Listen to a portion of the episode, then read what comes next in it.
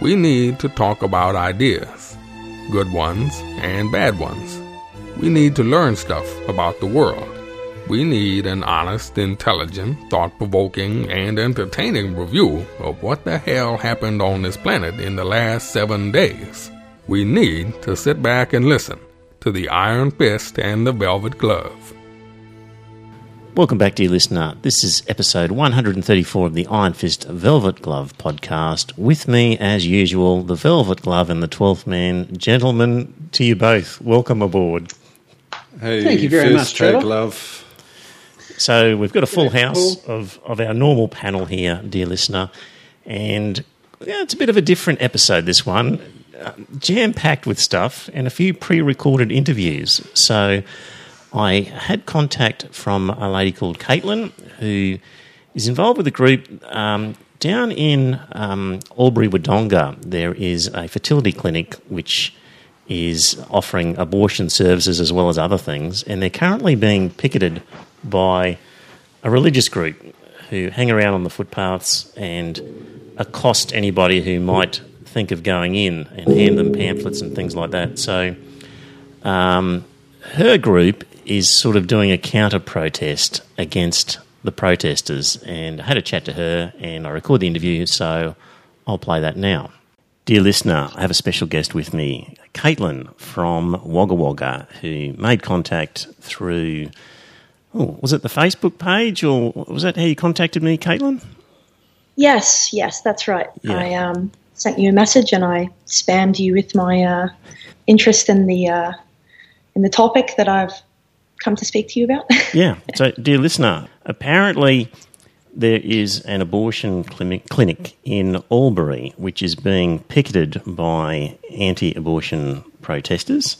And Caitlin alerted me to a rally that's going to take place on the 24th of March at 1 pm in Albury. So, There'll be links on the show notes as to that. But if you're anywhere in the Albury region on the 24th of March, make your way down there to the rally.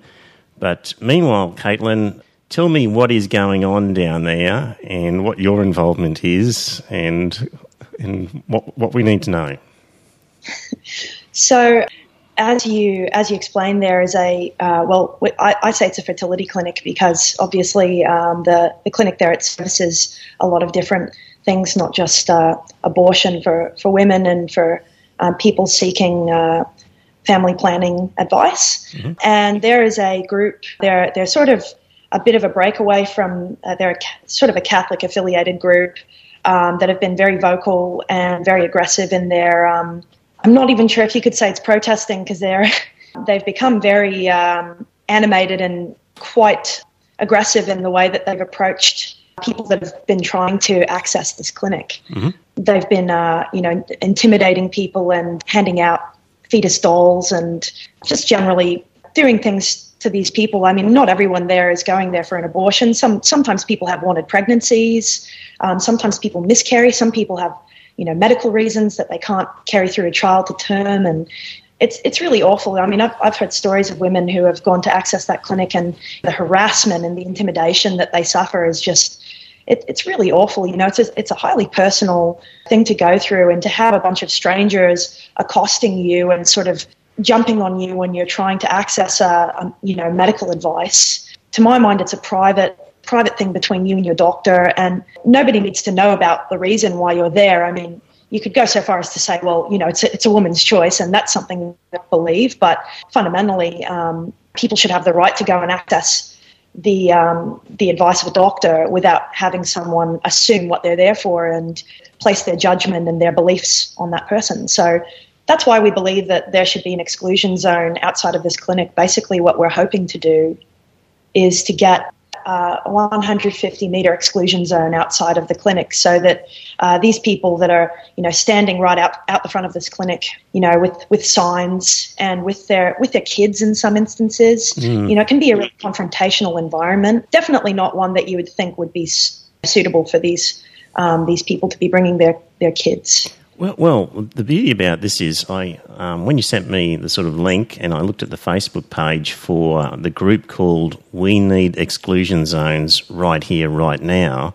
That group, which I guess you're a part of, Caitlin, is yes, that's correct. The interesting thing that they're doing, dear listener, is they are taking photographs and videos of the protesters. So it's a public space and you can go onto the Facebook page and see the actual clinic and street that we're talking about. And and one of the sort of activists from We Need Exclusion Zones right here, right now, uh, goes up to these different groups of Christians and and really knows a lot of them on a first name basis and says, Oh, hello, Peter. I see you're here again. And oh, who are you? You're a new one. Haven't seen you here before. And some of them are quite creepy and initially, their response would be if they don't know that the interviewer is is um, sort of a, protesting their protest, they might be quite friendly and want to hand them the pamphlet, and then other people say to them, "No, no, no, don't talk to that person. You know, they're they're, they're actually protesting our protest." And then they sort of either turn their backs and and become silent, or they start just launching into a group prayer of Our Fathers and Hail Marys. And it seems Very, it's creepy, isn't it, Caitlin?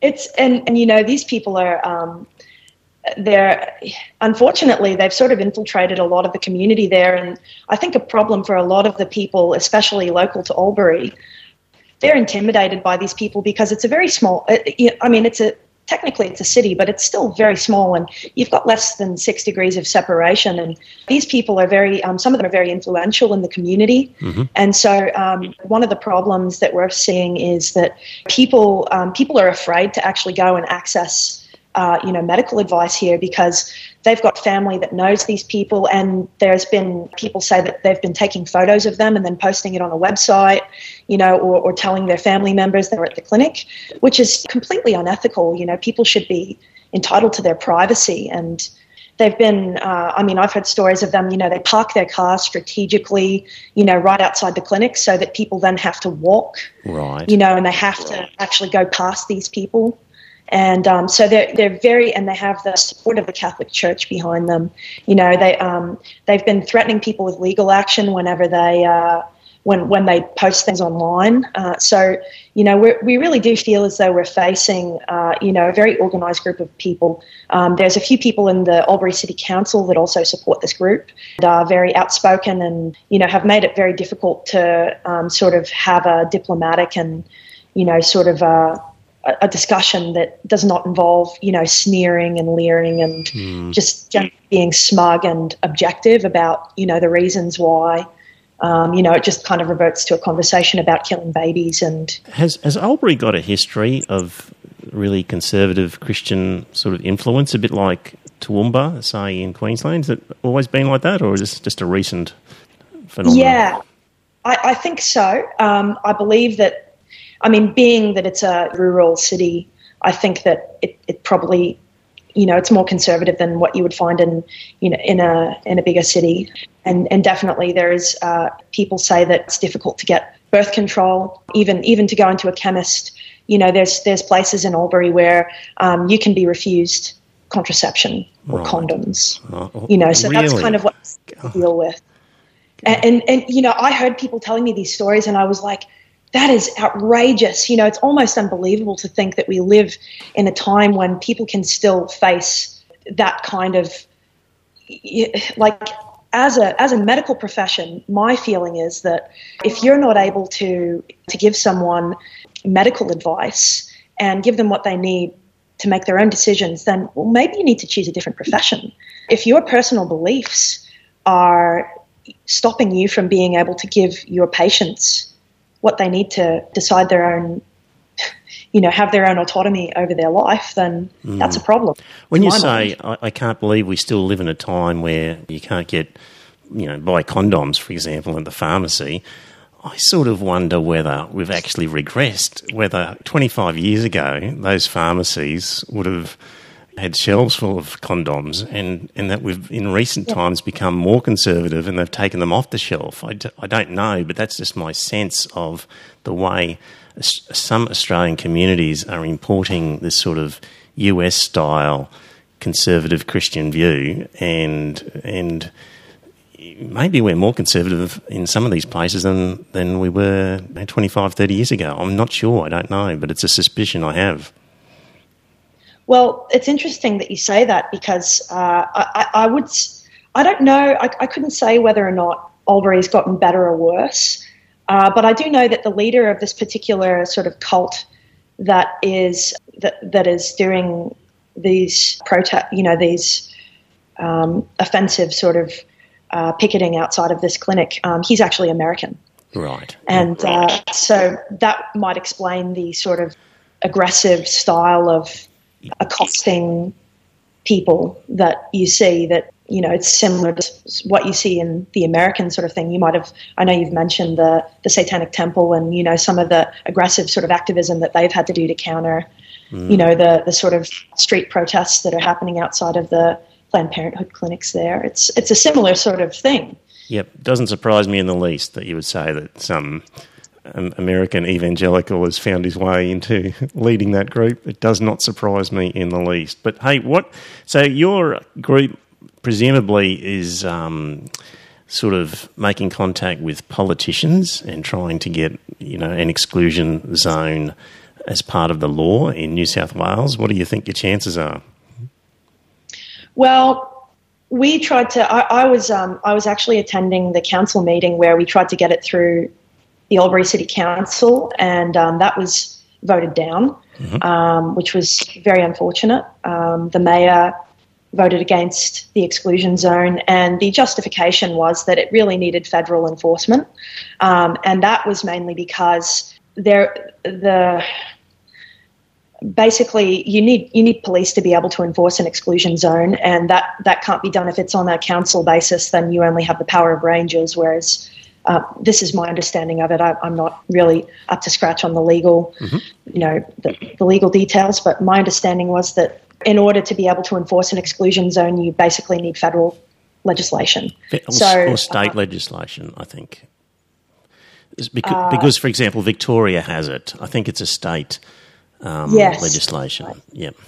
So we have been trying to get the support of politicians to come behind this um, exclusion zone mm-hmm. because we, um, even though uh, you know a lot, I guess the argument is that it, it's an infringement of freedom of speech and freedom to protest. But the concern that we have is that it's really uh, it's a private matter what people are entering the clinic to do. And it's a very intimidating environment. Oftentimes, these people are not given a lot of space and they're they're being accosted in a time when they're very vulnerable and there there has been violence and you know obviously you know people people don't like their space being invaded when they're on on either side you know there's these people that ardently believe that they ha- they're saving lives and for the record, I, I don't think there's been one woman that they've been able to turn away. I mean, obviously, there's been a few people that I know have been uh, made quite upset and have walked away, but have come back to the clinic.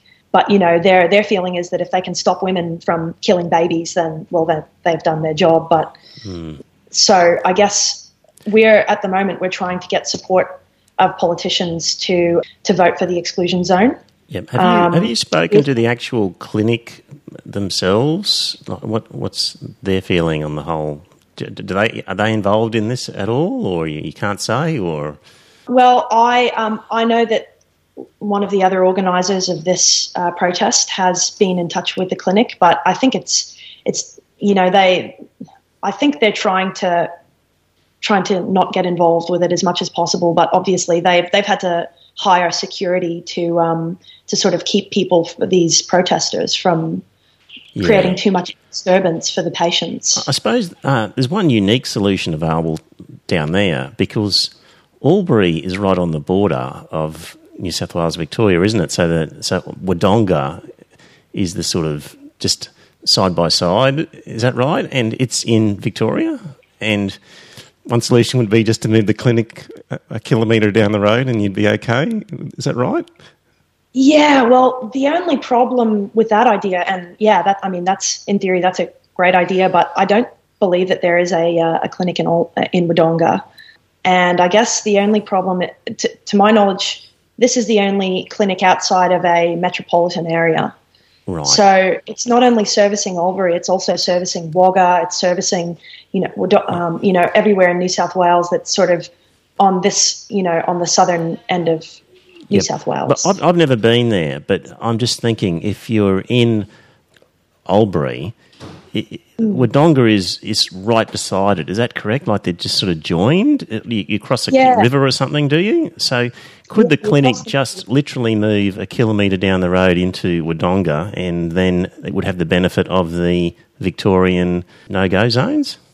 That um, that I guess would be a a great solution. Although I don't know what the uh, I'm, I'm not sure what the circumstances are surrounding that particular clinic and hmm. um, you know there, whether or not there that's feasible. Registration issues in terms of doctors being registered in different states and whatever. I, you know, obviously nobody wants to uproot a business and shift it down the road if they can avoid it. But yeah, the strange thing is, if this clinic was literally across, is it a river between that separates Albury and? Yeah, it's right? the Murray. Okay, so literally, if they were across the river, these people could not do it.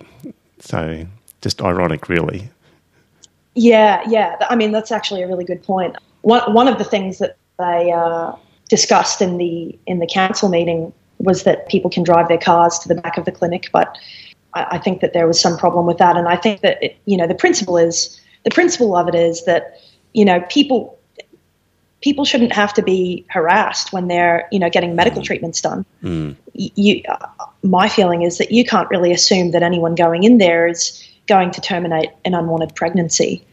There's a lot of people that go in there for other reasons, and I mean, I've got some close friends myself where, unfortunately, um, the pregnant mother, you know, the, the, child, the heartbeat stopped, so she needed to go and have an operation done um, to remove an unborn fetus, and it was a very traumatic event for her. It was, you know, heartbreaking. It was a baby she wanted, and the thought that she would have to dodge people like this on the way in would just be horrendous. So you're right. People go in for all sorts of, of reasons. But the other thing I was going to say to you is uh, you've got to make approaches now that with the council, I understand that's not going to work because they say it has to be a state.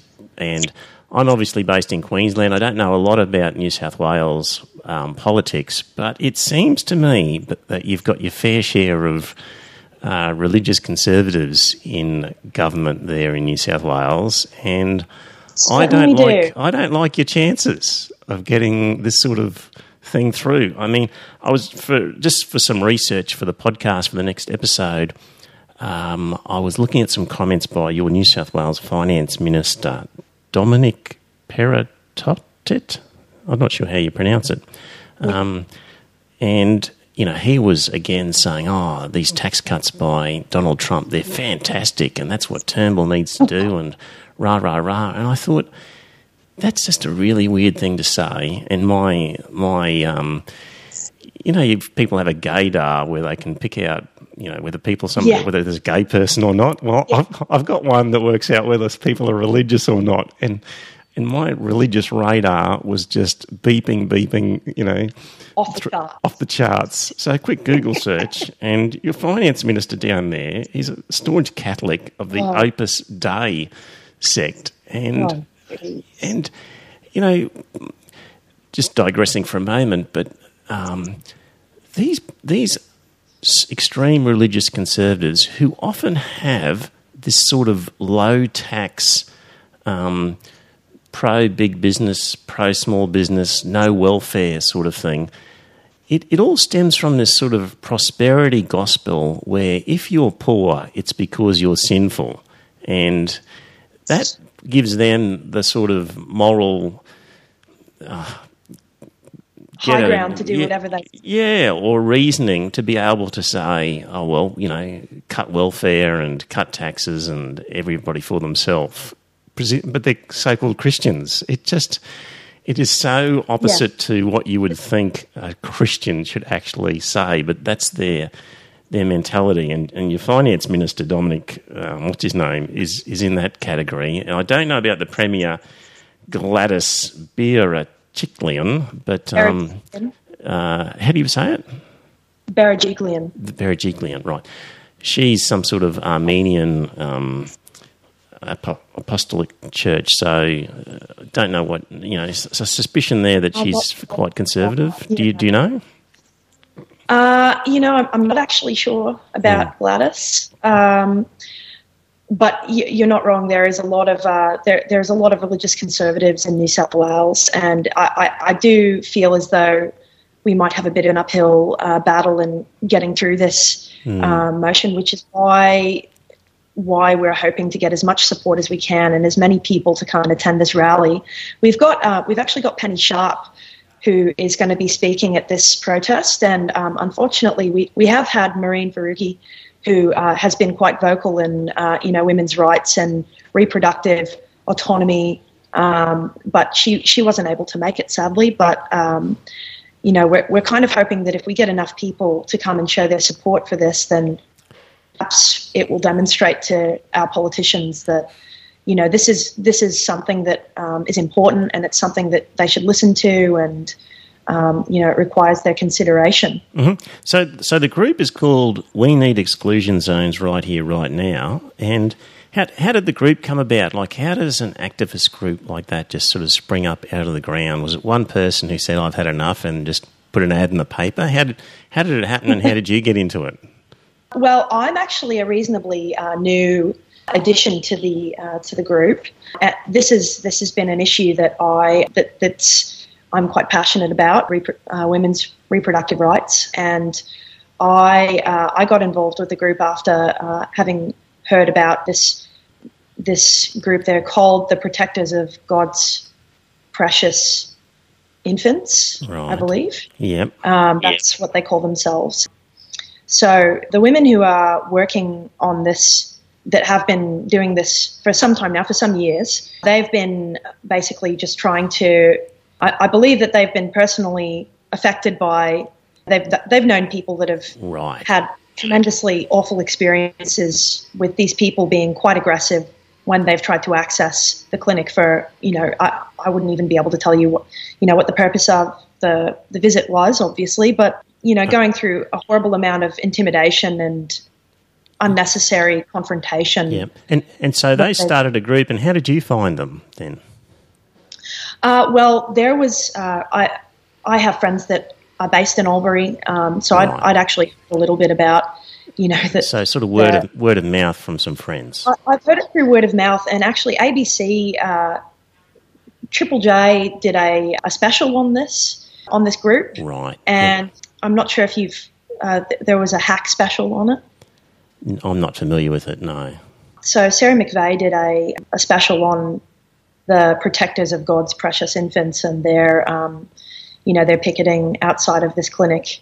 And and I mean, I, I was aware of the fact that this was this was something that was happening, but I didn't actually realize that we had something that bad here in Australia. You know, with people so aggressively picketing women trying to access clinics and medical uh, support.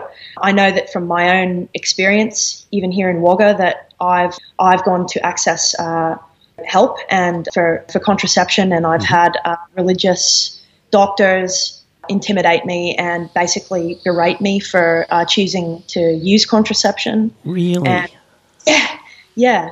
Um, wow. And and you know, my feeling was from that experience, you know, I went through a tremendous amount of anxiety and unnecessary uh, worry um, because I was told that, you know, if I used this contraception, then I was going to have cysts on my ovaries and it was going to do all of these things. And even though I had, um, you know, I'd been to a specialist and I'd had, I, I was using it as a, it wasn't, you know, specifically for contraception. It was because I had another existing medical condition, and um, right. yep. I, I, didn't feel like I needed to go in to see a doctor about it and ha- have them reprimand me for having it uh, under the assumption that it was a contraceptive thing. And, you know, I just thought, how presumptuous that a doctor, first of all, reprimands you and then puts their personal beliefs and that's kind of where it started for me. That was probably yep, six right. years ago. So you felt it wasn't objective medical advice, but it was tainted by his religious beliefs to push you. It was actually. Way.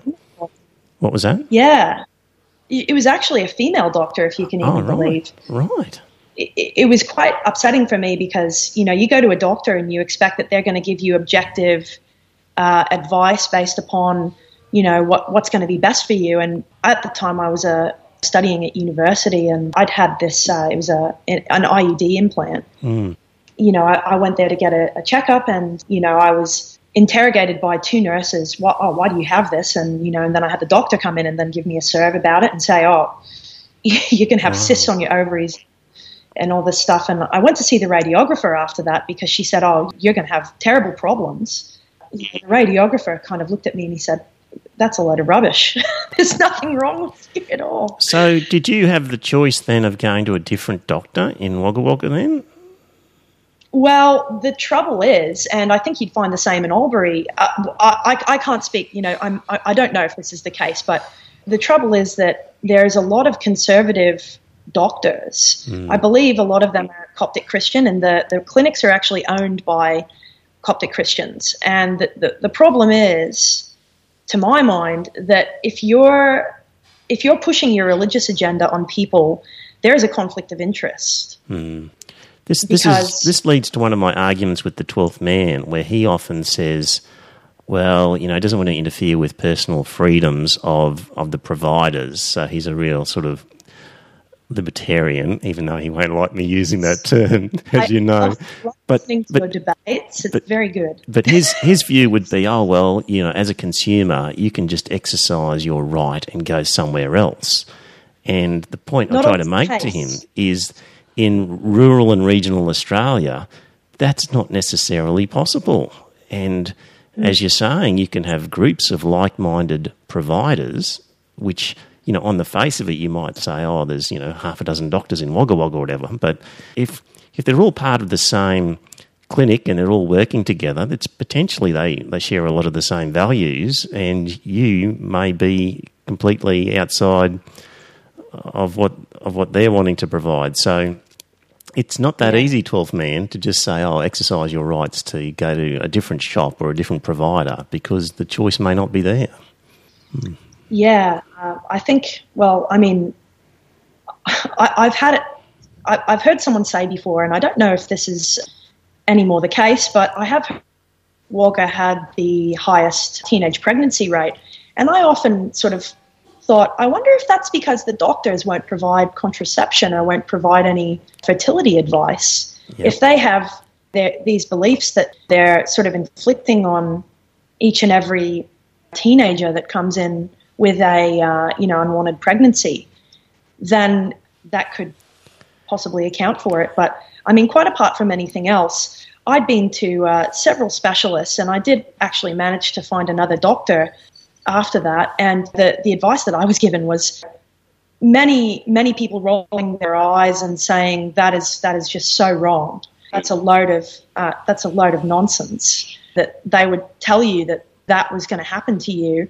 I mean, I suppose you can make the assumption that maybe they didn't know any better, but I mean, it, it seemed to me that it was very, very much scornful of the, the decision that I that I'd made to have the the contraception in the first place. Yeah. Um, and you know, I'm, I'm part of a group of people that uh, of women that it's it's not it, it's actually for uh, for medical reasons. So you know, people don't just use contraception, you know, the pill or mm. intrauterine implants as a form of contraception. Oftentimes, they might have polycystic ovaries, or they might have there might be other existing reasons why they would need that to control other conditions that they might have, um, as was the case with me. Mm. So to, to come into a medical practice and then to have someone berate you for, uh, for your decision is kind of, to my mind, a little bit unethical. Yeah, well, I wish you luck, but I, I I have a terrible feeling that you're not going to get a satisfactory result down there for a long time because I just have the feeling your yeah. New South Wales Parliament is not going to come to the party. And uh, unfortunately, anyone wanting to use the services there are going to be dodging the, the Bible bashers on the street. But, dear listener, there will be links on the on the on the website, and it is worthwhile having a look at the videos as as these um, religious groups are approached. And they're quite creepy, and the way they launch into prayers and turn their backs and go silent, and and one of them has their little daughter there as well as a sort of as a mechanism to try and stop the filming, and it's quite instructive just to look at the video and you get a good feel for what's going on. So yeah. All right, Yeah. Caitlin. Well, I reckon that's sort of wrapped up what, what we needed to say. What do you did? Was there anything else you wanted to add beyond that? Oh no, well, I guess just uh, I just thank you very much for uh, helping me get get this out there, and um, we hope that if there's anyone that you know wants to attend the rally, uh, to look at the Facebook page and look at uh, you know join the event. It's 1 p.m. on Saturday, 24th of March at the QE2 Square in Albury. Um, we're going to have the New South Wales MP Penny Sharpe speaking, and we have a few other guest speakers that are yet to be confirmed. So um, we'd love to have the support of you know whoever would like to come and lend their uh, support to us. We'd really appreciate that. Yep, and no doubt a few faces from the religious groups will be there with their Bibles, perhaps praying on the sidelines and watching. Oh, I dare say, I dare say they'll probably be there. All right, well, good luck with that, Caitlin. Hope it all goes well. Thanks for thanks for coming on the podcast. Thank you very much for having me, Trevor. Scott, you're a good boy. You you listened, you did your homework and actually listened to it. Whereas the twelfth man, he's going to fly blind on this one. your thoughts, Scott? Um, I had to say I was revolted by the tactics that were being employed by the presumably Christian protesters. Um, it shouldn't surprise me because you know we've heard about this in the United States, and it appears that we have imported a Yank to come in here and fight this battle. Is that right? There was, I think, she said that there was an American who was in charge of the anti-abortionists. Yes. Yep. Yeah, and it, it shouldn't surprise me that we've imported a Yank and we've also then imported their methods. But it really did shock me the uh, abuse that people were copying. I suppose is, is probably that's probably the right word. They were copying abuse on the way in. And the thing that really sickened me was that you don't just go in there for an abortion; you go in there for family planning as well. And the assumption was that you're going in there for an abortion, therefore you must be stopped. That I think is a uh, it's a really disgusting thing to your mind to jump to immediately to say, oh, it's got to be they must be here for an abortion. You know, that was really quite And- Offensive, And, I people sometimes have to go for an abortion of, of a of a of a fetus that has unfortunately died. So Exactly. There's all sorts you, of you- things. You, you, you made that point. You said that you had a friend that had to go through that sort of procedure because Hmm. she had um, she had lost the baby in utero, Hmm. and you know, and then she had to go in and have it removed and that sort of thing. So, and that's that's where you go and you go into a clinic like that to have that sort of work done. Hmm. You know. So anyway, full marks to that group who are fighting back and are doing their little counter protest, and there'll be links to it on the website. And if you're in the Albury Wodonga area uh, on that date in March, by all means head over there and give them a hand and and help uh, add up the numbers. So um, good on you. Um, uh, the other thing I wanted to mention was um, we got a. Uh, we got a, message from one of our listeners, Twelfth Man, and uh, here's the message. It says, "Hi, Fist, Glove, and Twelfth. I'm currently lis- listening to episode 132, and after listening to the Twelfth Man's opinion on vaccinations, I'm wondering what his opinion is on seatbelt and helmet laws. I see them as being almost perfect parallels." Helmet and seatbelt laws are the government interfering in people's lives to protect them from themselves.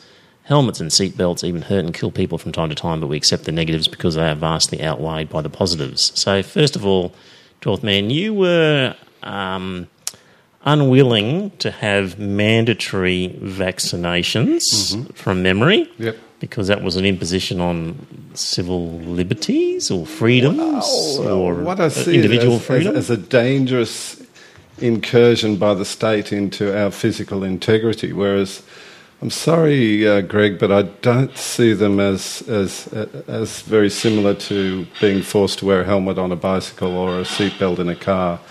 Because you can always take the helmet off and you can take the seatbelt off, but you can't take the vaccination out once it's performed. Right. It's And uh, if- it's an invasion of our you know our physical integrity, and I'm I'm not saying they're harmful by by any means. I'm not a, I'm not one of those. Hmm. Yes, you, anti-vac- you would have a anti-vac. vaccination, and you I've, would have. I've had many vaccinations in my life, and I'll probably have more in the future. But what I'm saying is, I think it's just a, a slippery slope when you let the state start taking control of every single um, thing that we might think is advisable or even necessary in our lives. Now, the, the thing about seatbelts in cars, obviously, that's something, you know, cars travel at high speed, they inflict incredible damage on property and other living things that they might collide with. And um, so, so you're happy to have a mandatory seatbelt I'm, and, a, and, I'm a, quite and a, happy with it, and I've and always complied with helmet. it. Right. But a bicycle helmet, I comply in Australia simply because I don't want to wear the fine. yes. Uh, I have travelled by bicycle in several foreign countries, and most of the time, I'm happy to admit, I did not wear a bicycle helmet. I wore a cap that kept the sun off my face and my my neck and my ears to protect If, if, me. if you were suddenly appointed an all powerful president of Australia, would Mm. you change the laws to make it optional, Cycling helmets, I probably would, to be honest. I, but not seatbelts? No, not car seatbelts. No, cars are an altogether different uh, animal. You know, if you hit someone on a bicycle, or if you fall off a bicycle, even if you hit someone with a bicycle, you're unlikely to inflict the same sort of carnage on them as you would if you hit them with a car. Um, I, I see a difference between the examples of the seatbelt and the helmet laws. The, Yeah. the difference between those and the vaccinations are that if you don't want to wear a seatbelt or a, wear a helmet, you just choose not to drive a car or ride a bike, and you won't have to. But with the vaccinations, it's saying you just have to if you're just going to yeah. well, and, and if you, there. actually, it's still the same. Maybe if you're if you're going to attend a school or a public. But bit, you, bit you, you, you yeah. already know my position, Fist, mm. and that is that we should be educating people. Yes. We should be te- giving people sufficient good education about science and nature and medical science and the progress we've made with with mass vaccinations, persuade them that it's in their interest and persuade them that the vaccination they're getting or their children are getting is safe and, and beneficial for them and other people around them. I just don't like the idea of the government mandating it. You've, you've riled a few people with that one, but um, uh, next part B of uh, of what Greg had to say is. How would you feel about a law that says parents don't have to vaccinate, but if their child is hurt or killed by a vaccine preventable illness, or their child infects another person who is hurt or injured, they will be liable for charges of child endangerment, negligence, manslaughter, etc. What do you think of that? Oh, I think it's a bit silly to be honest, because I mean, if you do cause harm to somebody else, they can take you to court, can't they? Already. Well, Well, but he's giving have the to- example. Would you would you say, for How example, you- if a child ended up with uh, some debilitative condition as a result of an illness that would have been Look. stopped by a vaccine, should the should the child be able to sue the parents? I I work in edu- in the education industry, as you know, as as a um, as a teacher. Now, should I should I take my students to court every time I come down with a cold? Because it's could be them that I've caught it from. Because I know from experience, a lot of people don't cover their sneezes, and we all know that we pick up these things from the, from the air, from you know particles floating around the air, from Well, touching doorknobs and Let's handrails. not. Let, let me give a closer analogy. Let's say, for example, a child is a passenger while their parent is driving, and the parent is negligent in some way in driving. Then the child is injured. Hmm. That child has the ability to sue their parent. They do now, don't and they, they? do. Yeah. Yep. So how would that be different to a child who um, suffered, uh, you know, uh, some sort of paraplegia or something quite significant? We're not talking just about a cold, but a severe, lifelong sort of disability as a result of not being vaccinated. wouldn't. I don't know. I would I think, it's the same thing. can sue their parents now, can't they? Say, well, I don't know if they can or can't, but what's your opinion? Should they be able to? I don't really have an opinion on it. I mean, Right. people litigate for all kinds of reasons. Uh, I probably wouldn't sue my parents. Um, But you would if you were you would if you were um, uh, a, a passenger in a car accident or, a, or, a, or a negligent sort of situation. Possibly, I don't know. I really don't know. But I mean, I I think we can. I think we have to be a little bit careful about where where we draw the boundaries of responsibility in a complex society where all of us are exposed to all kinds of risks in our daily lives. We can't just always look for somebody to blame for everything that happens in life, you know. And um, I, vaccinations are a terrific thing, but uh, as for suing people because you allege their child infected your child, I, I don't know. I think that's What, what about you? Um, getting a bit Scott- litigation crazy. Scott, do you reckon that a uh, a child who suffers a major you know disability as a result of not being vaccinated should have the ability to sue their parent? Absolutely, I do. Um, because I I honestly think you should, because you know you, you hear it. uh, You know, uh, watching television and that sort of stuff, which is just fictional. I know that, but you've I've seen there's been a few of the anti-vaxxers have been depicted on TV series, and they carry on about you know the the risks and that sort of stuff. I think if these parents were held accountable for their decisions, then you would see a much more intelligent discussion about the risks of vaccines. You know, I think that if parents were held accountable for their actions, then you would end up seeing a r- dramatic drop in the number of people that are conscientious objectors to vaccination. Now, I also think that we should look at the question. My next question is for the whole team. Blah blah blah blah blah. Uh, would be liable for charges of child endangerment, negligent manslaughter, etc. So they're talking about a criminal sanction against the parents that just that refuse to vaccinate their children. I think that we should actually proceed down that road so that we could have some sort of criminal sanction against parents who choose not to vaccinate their kids. Gee. That will really open up the litigation floodgates, let me tell you. And, and I called you the velvet glove, and I and myself the iron fist. No, when it comes to this sort of thing, I am quite hard line on it because it is absolutely If you almost recklessly endanger somebody's life, that is a criminal Deliberately, offence. Deliberately or Well, just if you by can, the if way? you- uh, reckless. Yeah, but when you see a kid that's got whooping cough, for God's sake, you know, that is absolutely bloody criminal that people are still getting whooping cough because you can get uh, vaccinated and you can get vaccinated for that for 30 years or something like that.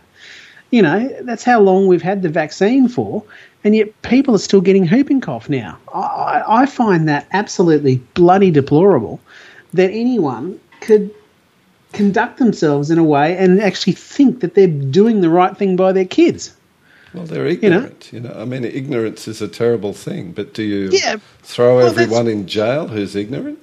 Oh, you're not everyone. You don't. You'd have only a very small number of people that would still cling to that outdated, outmoded idea, and then they would end up serving time, even if it's only six months or something like that. Jesus. It would just be a. It would only be a very small number of people that would go that far. Not, not for whooping cough, presumably, but something more serious.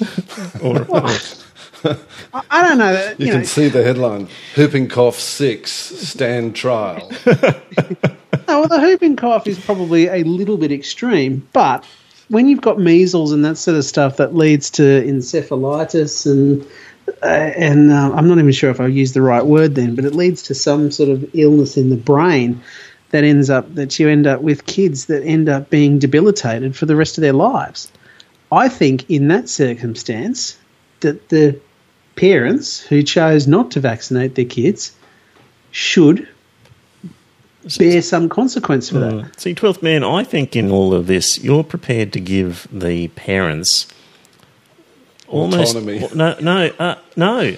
No, and actually, parental uh, almost a property right over their child I'm in the sense that um, that they can decide what their child can and, and cannot have as as as a property right in that they uh, or more or less own the child and can decide what to do rather than society can decide. So, so the so that- children that's- should be property of the state rather than the parent. Well, in the same way that the state says education is mandatory for children, and we don't care what you as parents say, you must educate your child. So there are times when the state says that there's a limit to the rights that parents have over their children. So if whether a kid is educated is considered important enough for the state to take responsibility, then whether the kid is unnecessarily subjected to a fatal illness is is arguably one that the state could take um, uh, the decision making for. I just think we should tread cautiously down the path of handing over that sort of uh, power to the state. I mean, what if what if we say, okay, the state has the legal authority and power, not just the authority, but the power to vaccinate every child who's born, okay, for this this group, this range of illnesses, potential illnesses. Um, and then, as we know, with the advances of medical science, there are more and more vaccinations coming on stream. Now, what if we, we just say, okay, the state can vaccinate our kids for all these new ones that come along, whatever they think's a good thing, we trust the state. So that, I mean, we, we know that things can go wrong. Slippery know, slope, is that the argument? We know things have gone wrong before. What if, what if they started, you know, mandat- you know, as a matter of routine, vaccinating all pregnant women for a range of things? Uh, we, we know with, from the experience with thalidomide, for example, when that was given out to thousands of women in early stage of pregnancy, everybody thought it was safe. All the doctors were, con- you know, convinced it was safe, and it wasn't. So, I mean, I just don't think it's a good idea to to hand over that power to the state just to to make that decision for us. I think the way forward is through educating people, giving them the analytical and critical thinking skills to, to make sound decisions for themselves and for their children rather than hand over power to the state. It, it always goes badly when you, when you go down that path. History shows us you give too much power to the state, bad things happen. There you go, Greg. Well, a good sort of topic to raise. Thank you for that. and we've put forward our views, and we'll wait for the Facebook comments condemning the 12th man yet again, perhaps, or or Do you want to see Scott some- my- myself, Maybe they'll, maybe they'll condemn me for Yeah. my uh, my views on the criminal Mate, sanctions mate, that should be imposed on parents. maybe. Can you post some photos of me on my bicycle without a helmet? Okay, we'll do that. So, I actually, I actually came a cropper one day on my bike and I hit a tree with fair in the, my forehead, uh, drew blood, and I survived, luckily. So it did make me, make me think about, yeah, you know, you can fall off your bike any time, and a, and a helmet is definitely a good thing to be wearing if you hit your head. But, you know, as for compelling people to wear a helmet, I'm not convinced completely. all right, we'll, we'll, we'll move on. We've covered that. Uh, now, it would be remiss of us not to mention Barnaby Joyce and that fiasco. Scott, I'm sure you've got some thoughts on the issue. Um, the latest report I read was on SBS, and they said then that um, senior nationals had gone to see Barnaby Joyce about the leadership of the party. Um, they were expecting he would resign the leadership and that sort of thing, and we'll have a new deputy prime minister by Friday, 5 p.m. Really? I would have thought. That's what they're talking about, yeah. Was that this evening? That was this evening, yeah. And do you think that's a good idea? I don't know. I mean, like, I, I tend to think that it's a private matter that should have been handled privately and that sort of stuff. The only the only thing that I do have any sort of sympathy with was Tan- Tanya Plibersek made the point that um, we don't know what the uh, machinations were behind whatever her name is. I can't remember her name. You know, the jobs and that sort of stuff that she got. Campion. The new main squeeze. Yeah, the deputy squeeze.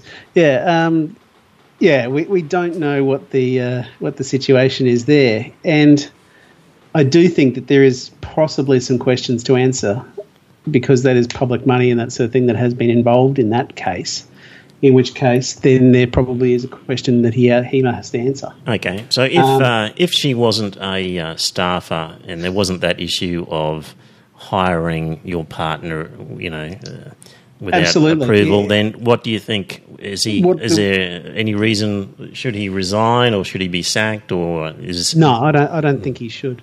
You know, because she she was. You know, the only problem there is that he was involved with a staffer, and he's he's gone on and found her work and that sort of stuff at higher rates of pay, and we don't know what the uh, legitimate cause, what what the legitimate. Uh, whether or not the uh, thought process that went into her finding those new roles was legitimate or not, I think. All right. And do you And- think it's legitimate the the sort of open criticism of him and the major discussion, you know, in the media and, No, I don't think so. I, I Right. don't think so because um, it is a you know a a marriage breakdown is hard enough as it is anyway.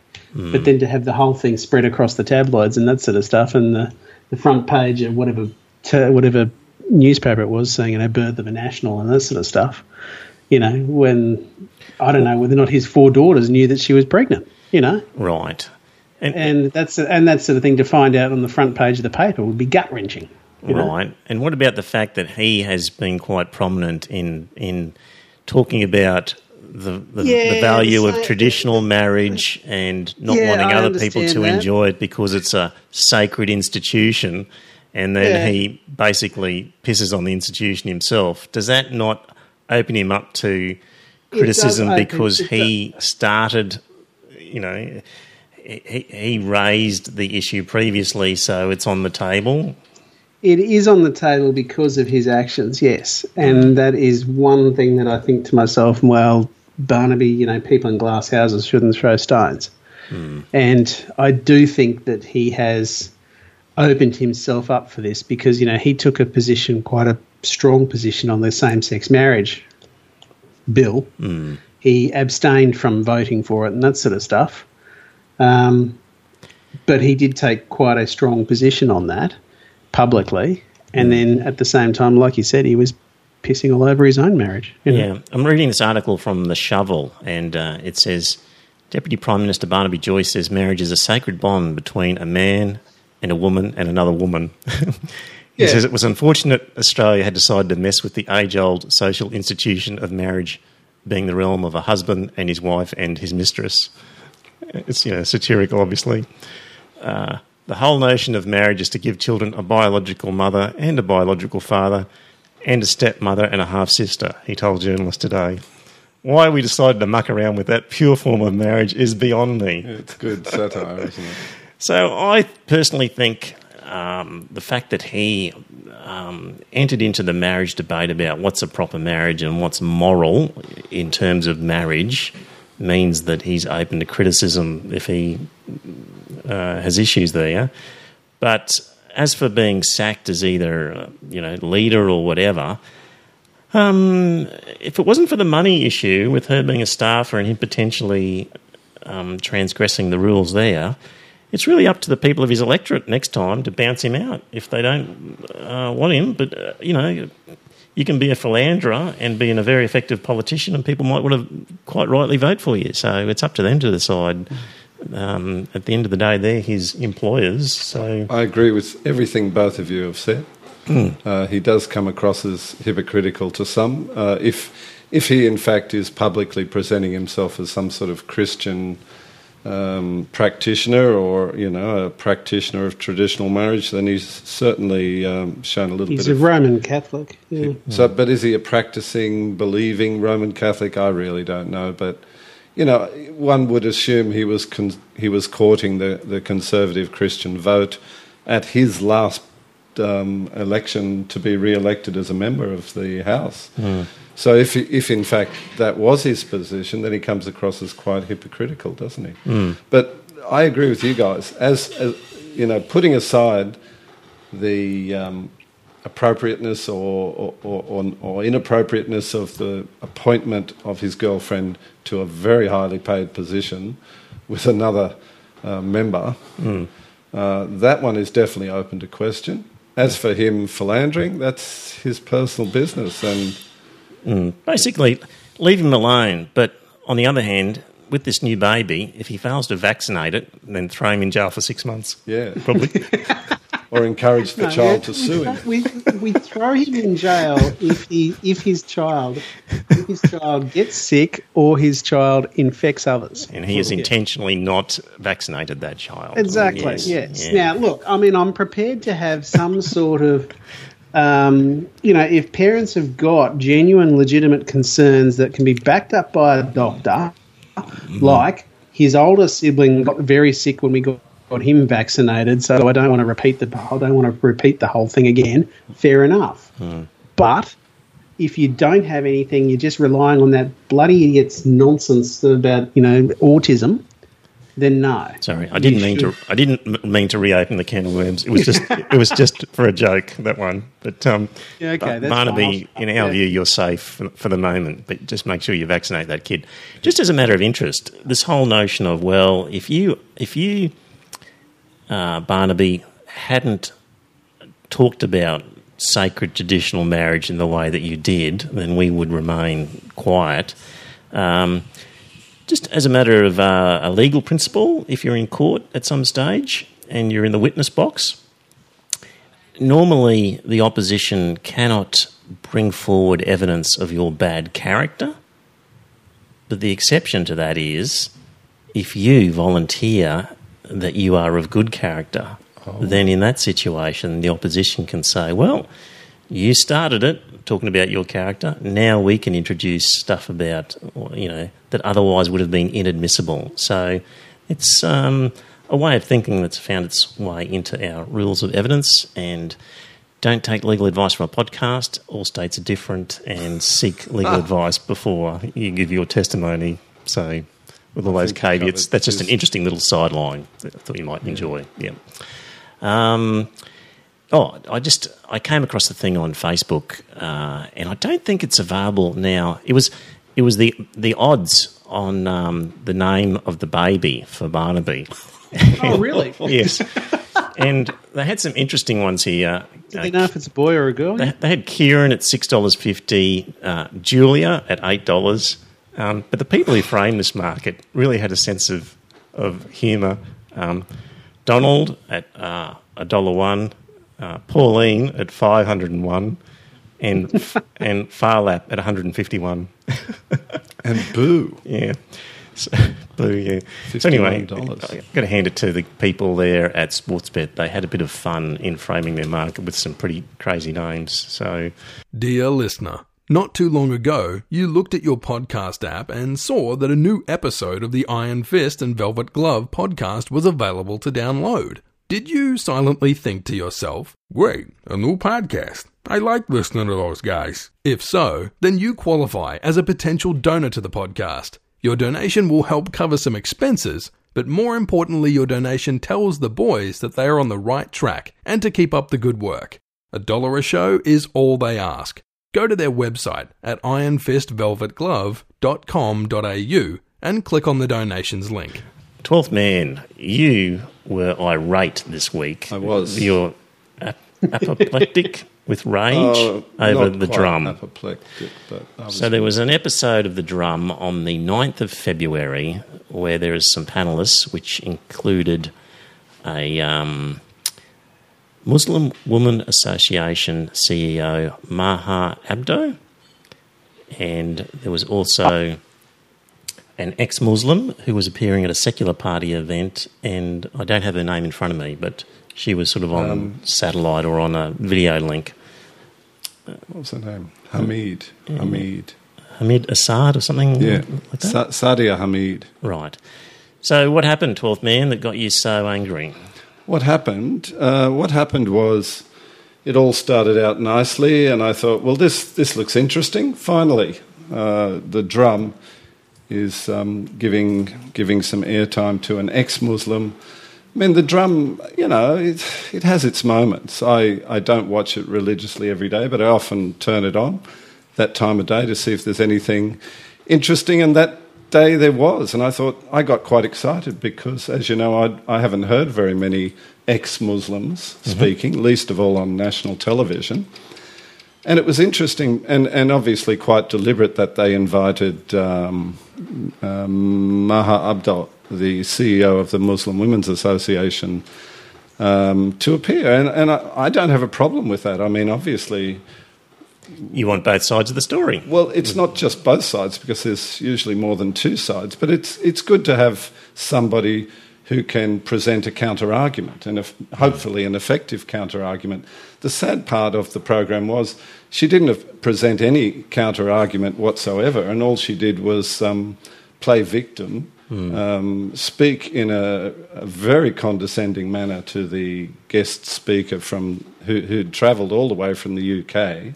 Mm. Uh, she was extremely condescending, telling her that she was, you know, her, her and people like her were haters, you know, that they hated Islam or something like that, or they hated Muslims. And uh, Miss Hameed said, Look, hang on a minute, you know, we, we, we don't hate Muslims. You know, we are Muslims. We don't hate Muslims. What we have a problem with is Islamic doctrine. So um, Abdo continued to go on. She wasn't winning the uh, the conversation. She wasn't, you know, sort of getting her way. She started weeping. Mm. She looked like she was going to literally break down and cry on camera.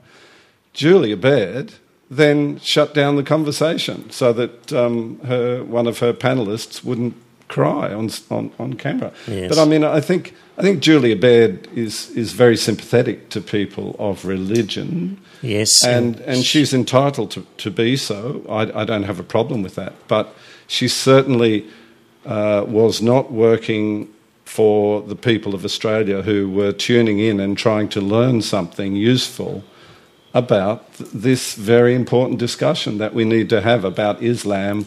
What, you know, what is it that causes all the problems that we're seeing around the world and starting to see to some small degree in Australia? And yet Julia Baird shut down the conversation because someone started to cry. I thought that was just ridiculous. Yeah, the ex Muslim lady was um, uh, saying, well, it's, it's part of Islamic doctrine that men can beat their wives. And um, Maha Abdo was saying, oh, no, no, no, no, no true. that's, that's, that's not, I've been working so hard for that not to happen. Which no doubt she is, but it refuses to acknowledge the wide spectrum of belief within the Muslim community. Yes. And this is the thing that people who are going to debate in this area need to get a grip of is to say, well, you mightn't think that way, but lots of other people do. Mm. And the ex Muslim lady was saying that to her credit, and the compere, uh, Julia Baird, said, oh, we can all agree that there would not be a single Islamic scholar in Australia who believes that a man can beat his wife. Really? Yes. Did she say that? She I, said I, I that. that. Yeah. Yes. So she was very biased in her support of the of the Muslim woman, and um, so yeah, it was a very biased. Um, and, and, the other two panelists hardly hardly got a chance to speak. Yeah. I mean, the, the, the academic from uh, is it Sydney University? Yes. yeah. I mean, he, he usually speaks very intelligently. I've seen him on the panel before, and uh, I would have been quite happy to hear his opinion on the, on the topic. He, mm. I think he only spoke once. The other guy, the uh, Sydney Liberal councillor Craig Chung, he just came out with the typical social justice warrior rubbish about, oh, we can all be respectful to each other or something like that. And that was all he, about all he could manage. So he was a complete waste of space. I mean, why don't they invite the Iron Fist onto the panel sometime? Gee, you know, let's, let's have a real discussion about these very important issues. Indeed. Why don't they? Um, Scott, did you manage to see it? I saw it on iView, and yeah. um, I had to agree with everything Paul wrote in his email to them. You know, and Julia Baird she did an appalling job. You know, um, it was really bad actually, and it makes me wonder whether or not she's been told that she has to massage people in a certain way or something like that because it, it it didn't strike me as her finest performance. And I'm a bit like you, Paul. I I record it every day, but I don't watch it every day. But um, I do tend to I flick it on, find out what's on, and then just delete it if I don't want to watch it. But um, yeah, it is it is a good show, but it um, it certainly let us let us down last Friday, didn't it?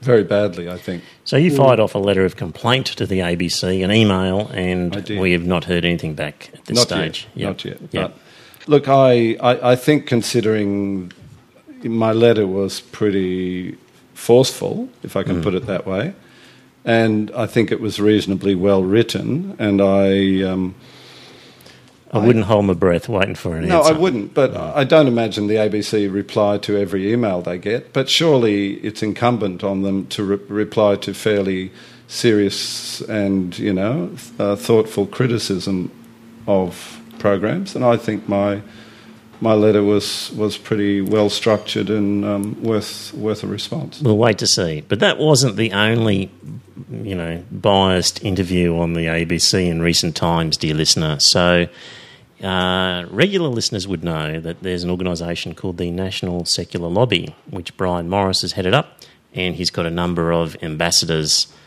who are spokespersons for the organisation that he's trying to get on to be interviewed and stuff like that. So there was a, uh, a radio interview on ABC Sydney Radio with Cassie McCullagh as the presenter. James Carleton from God Forbid was one of the panelists. Michael Jensen, uh, Anglican priest, was the other panelist, and Chris Schacht was representing the National Secular Lobby. And I've got a link to the National Secular Lobby website page where they described the sort of disaster as it unfolded, or not disaster, but um, how the interview went through. And I've got little clips of it here, um, and I'm just going to play the first one for you. problems with the type of atheists that is represented at that convention. I think uh, there's some interesting things to say about them because I know that people who are atheists have problems with the, the sort of tone that often comes out from Dawkins and co. However, Because why? Because he's particularly dour. because it's nasty. It really is uh, contemptuous, nasty, uh, and also uh, people say almost fundamentalist. I would say he picks on the straw man. Uh, I think any reasonable person would say that religion sometimes takes malevolent forms. I think that's Give us an example of, of, of him being like that. Oh, I mean, just have to look at his Twitter account where he just writes off uh, Islam, or he addresses in his book uh, the God delusion. He tends to take on a very fundamentalist reading of Scripture as if that is the norm. Uh, and it, sure, he might be dealing with some American Christians at one level, but he's not dealing with the sophisticated tradition, rational, reasonable tradition of Christian thought, which is which is an a, a complex and nuanced thing. So he tends to not take. Uh, religious thought at its most nuanced and complex. I mean, not just tends, he never takes it at its, mo- at its most complex and nuanced. It's interesting. I've heard people say that he's a little joyless. You know, that his view of the world is a little black and white uh, without nuance. So, so that gives you a little bit of the flavour of the lead up before Chris Schacht could even get a shot in. Um, they really set him up. And uh, a couple of things. One is I've heard um, Michael Jensen speak before, and everything he's said there, uh, I've heard before. So it should not have come as a surprise to Chris Schacht this line of thinking of saying that new atheists are nasty and to say that they take a, a, a dumbed down view of religion and they don't appreciate the nuance and the scholarship of religion. Like that's a big sort of Michael Jensen thing. So Chris should have known that was coming, and I don't know that he did because he got sidetracked on some other issues that sort of didn't help. But you could hear the interviewer was anyway. You know, on this discussion, they go for five minutes, 54 seconds before Chris gets two minutes to try and talk about the separation of church and state. Anyway, um, another little bit of a clip to sort of play uh, in relation to this. That's our, that's our problem. Yes. Um, so you're saying really that atheists are their own worst enemies in terms of turning an opinion in some ways because uh, there are no answers. Well, he wasn't saying that. She actually put that into his mouth because he said nothing about no answers. So she just introduced that because that was her interpretation. He didn't say that at all. He was happy to adopt it. But the the laughing at atheists that this that this ABC um, presenter does. Let me just highlight it for you so you can pick it up. Yes. Um, so you're saying really that atheists are their own worst enemies. Um, so you're saying really that atheists are their own worst enemies. Um, so you're saying really that atheists are their own worst enemies. It's such. A, Tell me that's not biased. It, it, but it's it's a, such a shallow cliche of atheism, isn't it? That atheists are joyless. That having lost religion, they've lost the joy of life. Yep. I mean, what a, an absolute, you know, stupid cliche. Mm. Uh, and, and, and, and you notice Michael Jensen keeps re- using the word fundamentalist because yeah. that's the one that's used against religious people, so he's throwing it back at him.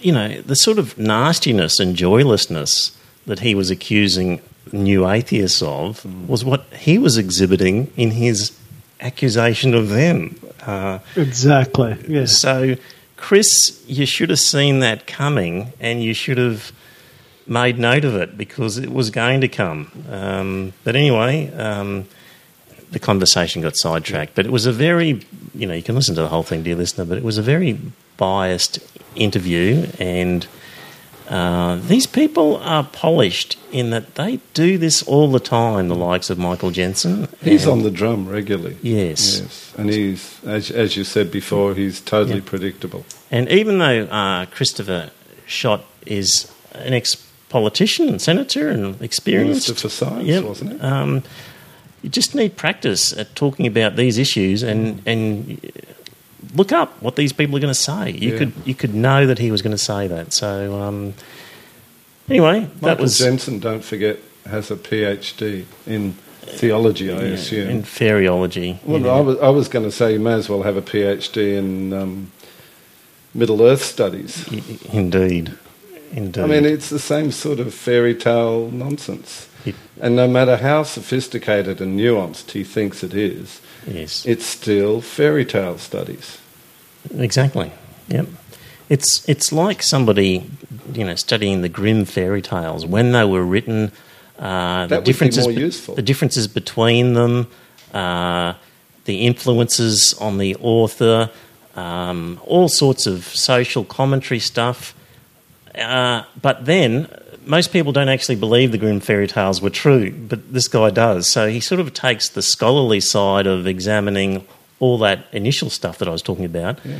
but overlaid with that, he actually believes the grim fairy tale. That's the problem. And, and then he thinks he's qualified to criticise um, Richard Dawkins, who actually has a real PhD yes. and has studied real science. And, uh, you know, I've read several of his books. He doesn't come across as joyless to no, me. No. In fact, he comes across as quite filled with awe and wonder and joy at, at, at, at nature and the yeah. complexity and um, amazingness of it. Yeah, if so, that is a word. You know, See, Chris... I've never, I've never, I've never read anything that Richard Dawkins has written, but I've seen him on YouTube and I've listened to him on podcasts, and I, I, I think you're right, Paul. He is alive with in, in, inquiry, isn't he? Absolutely. You know? So you know, mm-hmm. if if this was why I wouldn't be invited on the panel, but I, I, would have said, "Look, you've just accused new atheists of being of being nasty and doer, and you've just really hammered one of our leaders in Richard Dawkins. Do you mind if I just quickly bash Mother Teresa or the Pope for a good thirty seconds, like you just have?" And then we'll continue our discussion because you know you've just given this guy a free ride to bash one of the leaders of new atheism. Can I just have the same and equal time to give a bit of a serve to the current pope and how he's um, giving special you know, he's doing nothing against child abuse in Chile, for example, and promoting people who are known to have um, allowed it to happen. So, I, I, even on uh, on Facebook, I've seen people who otherwise were, you know, not particularly religious, have a crack at Richard Dawkins. Um, on the grounds that he was accused of making some sexist tweets or something at some point on Twitter. I think some people think that they earn brownie points from, you know, pulling from tearing down great intellectual giants like Richard Dawkins. Mm. Do you do you get that feeling sometimes? Sure, and people take things out of context, mm. and um, I think that happens a lot to Sam Harris, where they'll take phrases of what he said and yeah. stitch it up in very fraudulent ways. And other people will sort of see these things mm. and think it's real as well. I've so, seen that too. Yeah. I've seen Sam Harris attacked on yeah. very, very uh, thin grounds. Yeah. All right, change of topic. Back to the um, religious freedom panel. Mm-hmm. And today was the last day. So, dear listener, if you're listening to this podcast, because um, we're recording on the 14th, then um, hopefully you got a submission in to the panel. So, um, uh, our friend Dean Stretton um, sent me his updated final version. So if you're interested in that, it's on the website. And one of the additions I noticed in it, Twelfth Man and Velvet Glove, was paragraph 39b, where Dean says. It seems unlikely that a Christian school would expel a student merely because he or she is not quite convinced of the literal truth of original sin, the virgin birth, or the resurrection, all of which are core Christian doctrines. One suspects not many students would be left if such beliefs were strictly required. On the other hand, it seems more likely that a Christian school would reject or expel a student for being gay or for having same sex parents, as some already have. A right of positive religious discrimination looks more like a device to persecute minorities than to preserve religious identity. Absolutely. It's a, it's a really yeah. good point. I hadn't heard anybody say that before in so many words, or even just the idea. But he's dead right that they're they're picking this particular part of their so-called doctrine, which is one of the more nebulous ones to sort of uh, prove as part of the doctrine, because I don't know that the Bible's that specific on it. Um, and some of these more fundamental issues they don't seem to care what people believe. So, um, yeah, they're just picking on a particular characteristic they, yeah. that they mm.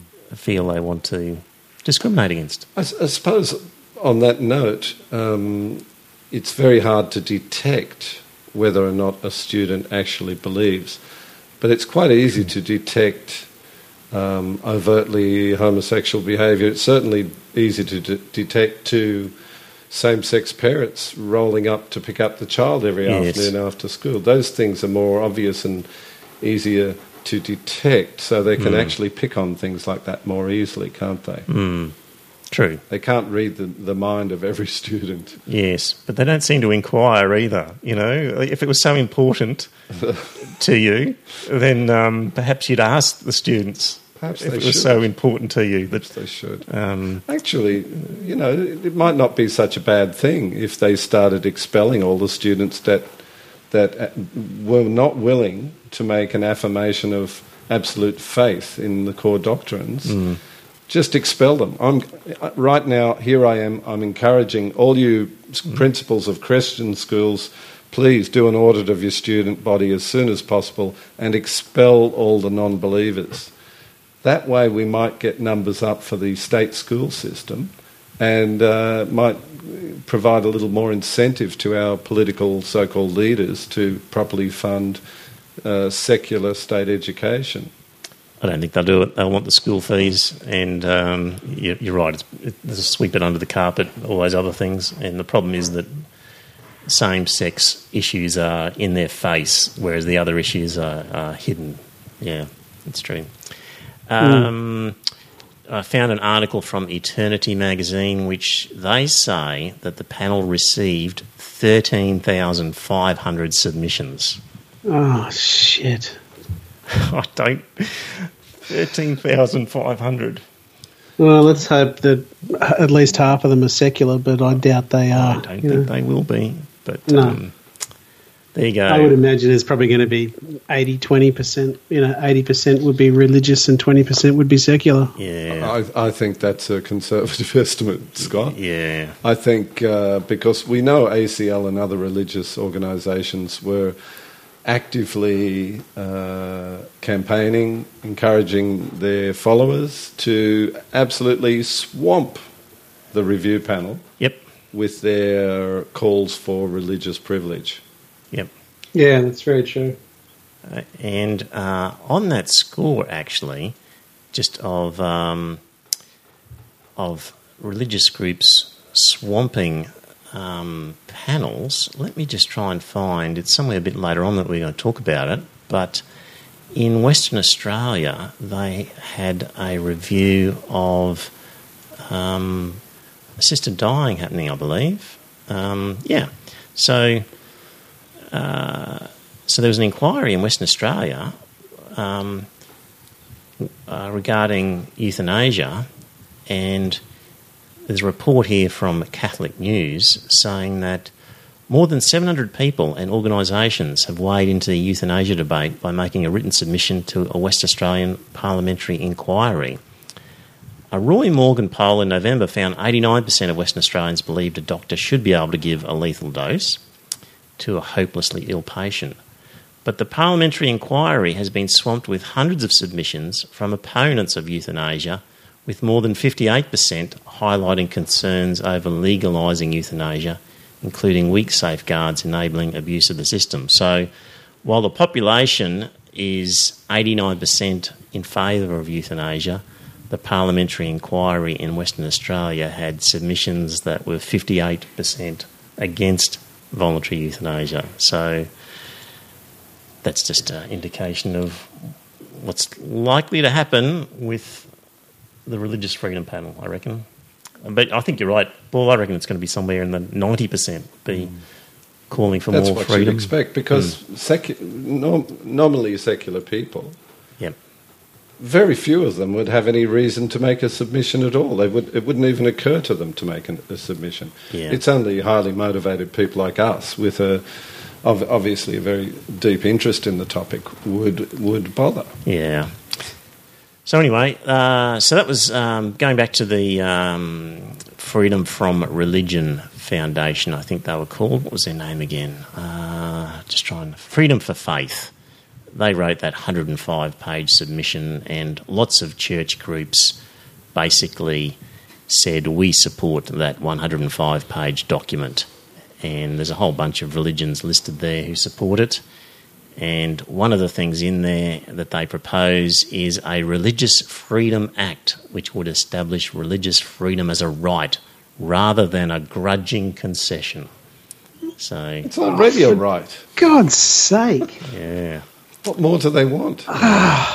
so, uh, and the groups who are supporting that are um, Australian Christian churches, which includes Hillsong, the Baptist, Presbyterian Church of Australia, Seventh day Adventist, Anglican Church, Diocese of Sydney, the Barnabas Fund, Assembly of Confessing Congregations within the Uniting Church, the Christian Reformed Churches of Australia, Free Reformed Churches of Australia, EV Church, Church Communities Australia, and the Sydney Chinese Christian Churches Association have all signed up to support oh, that document. So we shall see what happens on that score.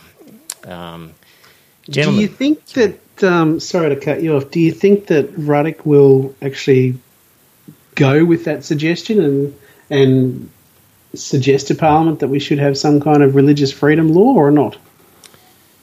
He was going to until he read my submission about the Satanists potentially yeah, exactly. taking advantage, yeah. and that was the only thing that scared him off. Let's hope. Mm. By the way, dear listener, I've, I've had contact with a Satanist group in Australia, and there's a link on the website if you're looking to join a Satanist group who might be doing some activism down the track, then click on the link and join up. So uh, more news to come on that score. So, oh, really? That's really interesting. Mm. Now, um, actually, they're called. Uh, what are they called?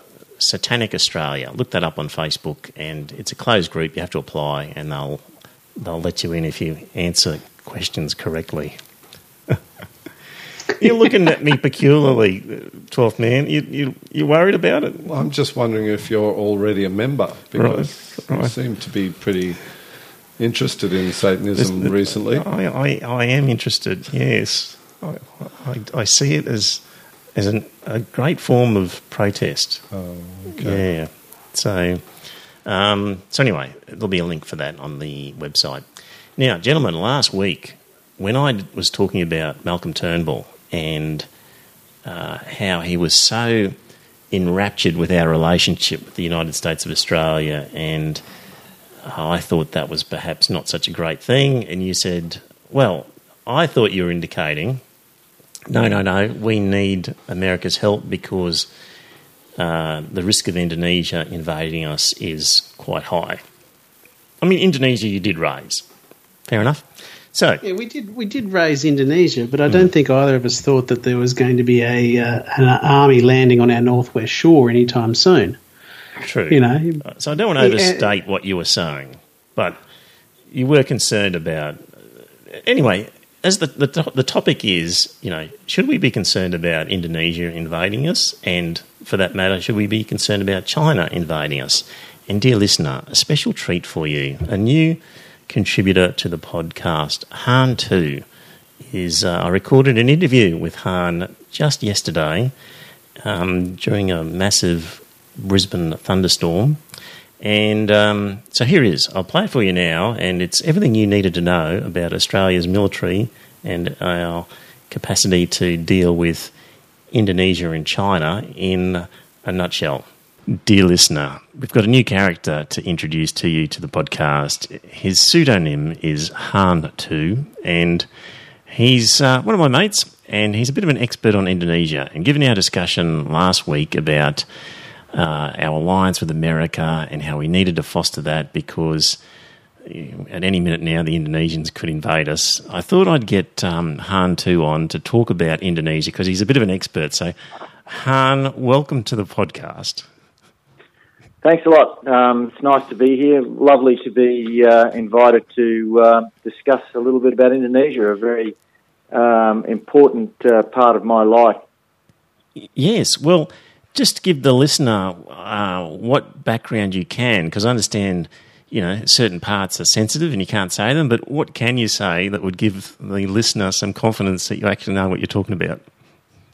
Okay, uh, that, you know that's all fair enough. Um, uh, the bottom line, I suppose, with all this is that uh, I was uh, teaching in Indonesia in Indonesian language to Indonesian students um, at a master's level, um, and talking to them about uh, military science and uh, a few other topics related to military science. Yep, and and you're actually considering a PhD of some sort at the moment. That's right. Yeah, I've been accepted to do a PhD over um, a number of master's degrees and uh, do a PhD uh, in um, Indonesian military history and Indonesian military politics. Yep. So, by way of background, last week um, I read an article that was talking about Malcolm Turnbull and how our relationship with us, with America was fantastic, as close as it could be, and we're a rock solid ally. And I was suggesting maybe that wasn't the best thing because with friends like America, at times, who needs enemies? Because they, they get us into a lot of trouble. And my colleagues on the podcast were saying, well, we really need America because what if Indonesia decides to invade us? And I put forward that the chances of that were fairly slim. Um, and that wasn't an issue to worry about. But am I right or am I wrong, or is there a different answer? Han Tu? Yeah, I I I think that um, in in some ways that you're both right. You are absolutely absolutely right as far as Indonesia being a threat to Australia. There's no there's no doubt that in the uh, foreseeable future that uh, Indonesia poses no threat to Australia whatsoever. Um, if we look at um, how you decide whether something is a threat or not, there's two parts that you need to look at and consider. The first part is does the one party have uh, intent um, towards another party, and the second part is do they have the capability? And uh, we can look at Indonesia in that light. We can say, do they have at the present moment any intent to uh, attack Australia? And the answer to that is absolutely not. There's no no reason why Indonesia would attack Australia. No reason uh, through domestic politics. No reason through international politics. In fact, Indonesia, being the largest economy in Southeast Asia, is very keen to maintain its relationship with Australia because Australia provides a lot of um, goods and a lot of services that Indonesia doesn't have and can't provide for themselves. And if you think about the food um, that Australia provides to Indonesia, beef in particular, mm-hmm. um, without that, they would uh, indeed find it very difficult to um, feed their feed their people. So there's no way that they're going to stop that. And uh, to think that Indonesia would attack Australia over food is just, um, uh, in in terms of old English or old Australians, malarkey. There's just no chance that that's going to happen. If you look at domestic politics, uh, there's no reason why Australia would be put forward as a target for Indonesia. So, in in terms of intent, there's no intent for Indonesia to attack Australia. Mm-hmm. Then, if we look at capability, um, Indonesia has a very large standing army, but its navy is um, really a number of old rust buckets and a couple of uh, perhaps uh, ships that uh, would hardly pose any sort of threat to anybody except themselves. how's, and, their, how's um, their submarine going? Well, I, I used to laugh because uh, some of the guys I knew over there would uh, collect their submarine every every year. They had a, an old Russian whiskey class submarine, and it was tied up to the dock. And every year they'd all climb aboard and the uh, the submarine would be submerged at the dock, and they had a crane there just in case the thing couldn't make its up again.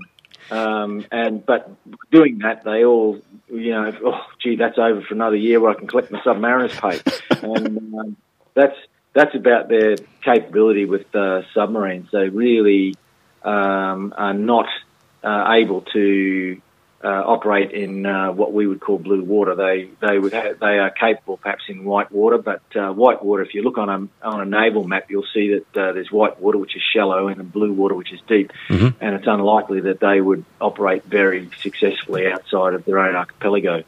So for them to mount some sort of armada, um, let's go back one step and look at what you would need militarily to um, have a beachhead on Australia. Mm-hmm. In 1942, the Japanese did a very large study um, of what they would require to form a beachhead in the north of Australia, and they found that when they did their uh, all their estimates, that they would need a minimum of nine divisions.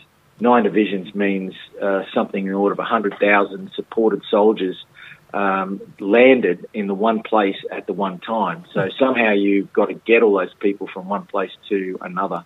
The Japanese. How, how many people could you put on a troop ship? Like if you were having how many? Well, if you know how long's a piece of string, um, how big's the troop ship? You know, if you look at something like the Canberra that was used in the Falklands, you yep. might get uh, something in order of three or four thousand onto each ship. Um, if you look at uh, a big luxury cru- cruise liner that you might want to convert into a troop ship, you could probably think about putting a division on that without equipment because they are able to take uh, the people, but then you've got to have all the equipment. You've got to think about the support equipment, the vehicles, the tanks, the yep. artillery, and on and on it goes. And all this stuff has to be um, transported on cargo ships. Yep. So you would have an armada of uh, civilian vessels that would be escorted uh, because they don't have the military vessels to take any sort anything like that number of people. Um, you'd have to have um, civilian ships that have been converted, and then um, the difficulty is getting these. These are not roll-on, roll-off type ships, and so it'd be quite difficult to land all this equipment uh, in a very short period of time. Specialised military ships even find it difficult to do this sort of thing. And in fact, America and Australia every two years uh, operate um, in off the Queensland coast, Rockhampton. We're all aware of the exercise that take place off there mm-hmm. to actually do this and land, you know, some few hundred, thou- uh, few thousand troops in, in an exercise. Whereas we're talking now trying to land a hundred thousand troops to be really quite effective, and that's just not um, possible for the Indonesians. They don't have the shipping, they don't have the naval vessels to support that that type of uh, armada that would have to be formed. They don't have the air support. They don't have surveillance. They don't have any submarine warfare. And in order to develop all those sort of capabilities takes a very, very long time. It's not a matter of just going out and buying the ships. For us uh, in Australia, we have long been looking at uh, anti-submarine warfare, anti-surface warfare. We've looked at submarines, and as as we've seen, we're going to spend another fifty billion dollars on submarines to support our capability north of Australia to stop somebody from actually landing on Australia. It's a it's so a bit of a sore at, it's a bit of a sore point with me um, to the fifty billion on some on, on those submarines, but we'll bypass that for the moment. Keep keep going. yeah, I mean, I don't I don't necessarily support the spending of that sort of money on submarines, but um, that is what the government's decided to do, and uh, they've decided submarines are the, the best deterrent at this point in time to stop people coming across the air sea gap. So if you think about um, aircraft, if you, you, say, okay, well, we won't do it by ship, we'll do it by aircraft, and we'll have paratroopers come to Australia and we'll transport them in in um, in aircraft. Now, if you look at um, a normal um, sort of aircraft like a C-130, which would be uh, capable of uh, dropping paratroopers, something like that uh, will carry probably 80 to 100 fully armed uh, men that are going to drop out of the aircraft, and uh, so you can do the maths as well yeah. as I can. If you want to do 100,000, you need a thousand aircraft, and yeah. um, they've got you know, a very small number of aircraft uh, that are capable of uh, dropping off paratroops, and uh, most of those are old uh, B model Hercules aircraft, and they're pretty much beyond their capability at this point in time. So the Indonesians neither have intent nor do they have capability, and the capability, we would see them building the capability, they would be uh, giving us some sort of indication of their intent a long time before they would even be capable of doing anything against Australia. So yep. you really need to be thinking 10 years uh, advanced lead time from when you start developing these sort of capabilities. You're probably even thinking more like 20 years, particularly against, uh, you know, an angry um, Western, well-developed society like ours that has uh, quite a lot of high technology, you know, high technology available to us in um, in in the military sense. So you've got to then try and counter the technology that the opposition has, and the Indonesians would take a very, very long time to develop any sort of level of capability, skills to counter Australia. Eh, okay. In, in so, so let's accept then that Indonesia is such a long way off that we could see it coming a mile away and do something about it if if it was mm. going to happen. What about China? If China decided to, you know, at, this is when us? this is when you start looking at uh, who your friends are Yep. And um, and that's why at the very start I go back to the comment that I said that you're both right in many ways. Yep. Um, and you're right as far as Indonesia is concerned, but you, you, know your your colleague is also right as far as having America as a friend. Yep. Um, think about China at the moment um, have some experimental aircraft off one aircraft carrier, they could probably mount a couple of squadrons of, of aircraft and they have not even a full carrier group available to them at the present time. And America usually around the place operates four full carrier groups.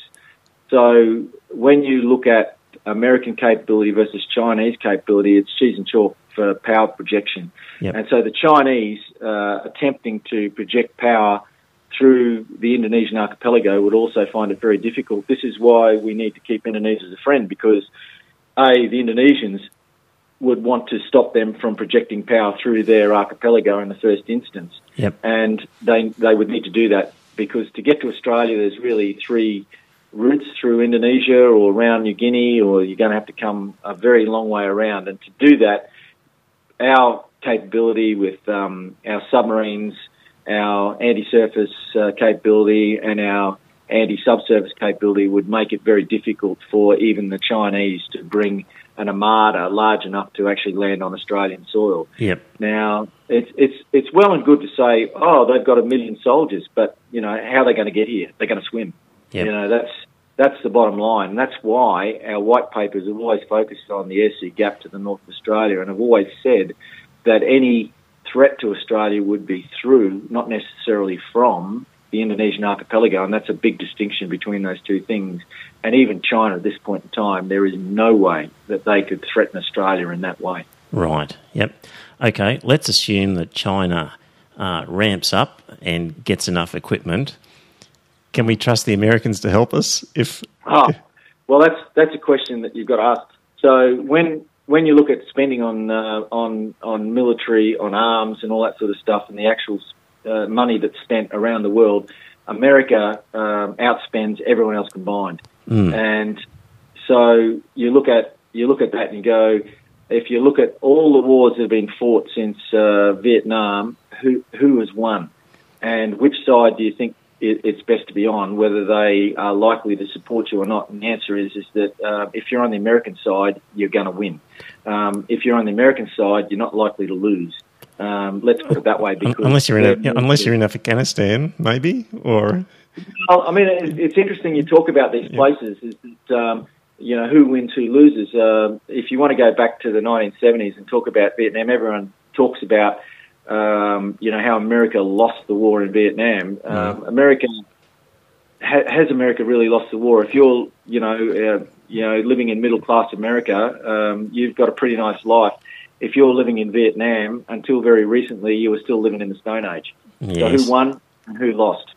You know, that's that's a it, it's a moot point. Yeah, but know, had had they never one way to fight a war. had they never entered Vietnam, the people still would have a very comfortable life in North America, irrespective. But I, I guess that that one doesn't matter so much. But um, uh, well, it's it's it's where you've got to look at uh, a history and about the insurance policies that Australia's taken over the last uh, you know fifty years. Yep. Um, in order to think that we are safe from you know threats of a of a more global nature. You know, you, you look at Russia and, and and again, is Russia a threat to Australia? Do they have the capability? Yeah, they they probably could if they focused all of their military capability and all their transport capability on coming to Australia, but it's a hell of a long way. Yep. And you know, if you've got friends like America, you know, the Russians showed in World War II how you need to uh, fight these sort of wars, and uh, it's to it's to burn behind uh, as you go. As you fight all the way from point A to point B, you, you just have a scorched earth policy so that uh, their lines of communication, their lines of supply get longer and longer and longer and more difficult, more difficult, and your lines of supply get shorter and shorter. You know, Kokoda is a very good example of that. Um, we could have done much better in Malaysia uh, before the fall of Singapore had the Australian High Command had its way because Australia wanted to use a scorched earth policy against the Japanese, but the Brits thought that Fortress Singapore was uh, was impregnable, and so they said, no, we don't need to have that sort of policy. Um, of course, uh, as we know now, in retrospect, uh, the Brits were wrong, um, yep. and the scorched earth, scorched earth policy would have worked uh, uh, much better than their plan. Yep. So when talking minor countries, you know, like Indonesia, they just don't have the capability. When we're talking major countries like China or R- Russia, we could assume the Americans would be interested enough to stop them dominating uh, this part of the world and would, would step in just um, in terms of protecting their own patch, if if nothing else. Mm. That's an interesting assumption. You know, um, yeah, I, I, like the word you used. We can assume. Yep. Um, um, I, I tend to think more. Well, it's like a question, we, so we can hope. right. We can hope that that's what's going to happen. Um, again, uh, you know, China would have to. We would see the threat coming. Um, at the moment, there is no intent from China. Yep. Um, yep. Let alone do they have the capability. There is no intent, and so the threat doesn't exist. Um, do they have the capability in, in the future? Should they change their intent? Uh, that's a, that's another good question, and uh, I would have to sit down and carefully look at what uh, the Chinese capability is.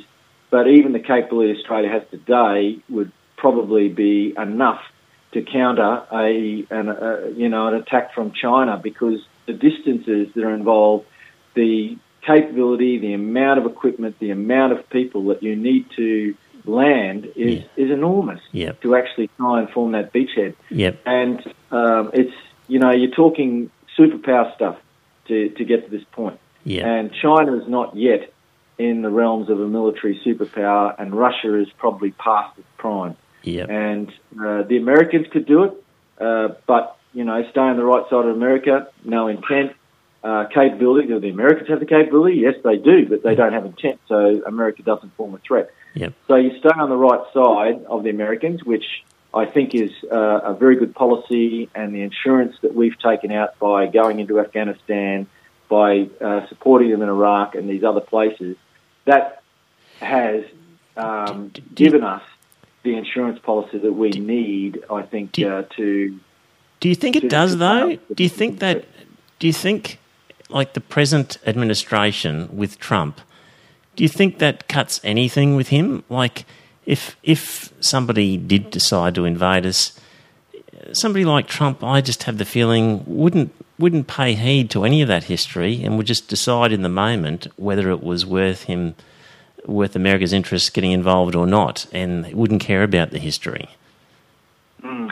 It's interesting that you raise that point, and and the point that I would raise it was actually I was watching Question Time today uh, for the federal parliament, and Peter Dutton got out uh, to answer a question uh, concerning uh, Manus and Nauru, and uh, he quoted some facts. Um, I think that another 135 had gone from Manus and Nauru, and Nauru to the United States, and they had actually departed, and uh, the United States had accepted these people. Now, that agreement had been made between Turnbull and Obama, and Trump said that he would not honour that, and finally came around to honouring that agreement, and that agreement has been honoured. Yep. And it's totally against what he personally wanted to do. However, the administration uh, in the United States had enough power to convince him that he needed to honour his uh, the America's commitments to Australia and to anybody else. And so, I think you can take that as a an indicator as to which way it would go. And I believe because of the history and because of the way we have acted over the past, um, you know, it's getting on towards 80 or 90 years. Um, I think that uh, we would be able to count on the Americans for a lot of support. Okay, Orhan, too. I think you covered the Indonesian issue for the dear listener, and um, and I'll call on you again in the future as issues crop up. Yep, I'm willing and pleased to be part of such a wonderful podcast. All right, Hantu, I'll let you get back to whatever you were you were doing, and um, I'll see you Thursday night. All right, mate. All good. All right, thanks, mate. See ya. Catch you then. Bye. Yeah, bye.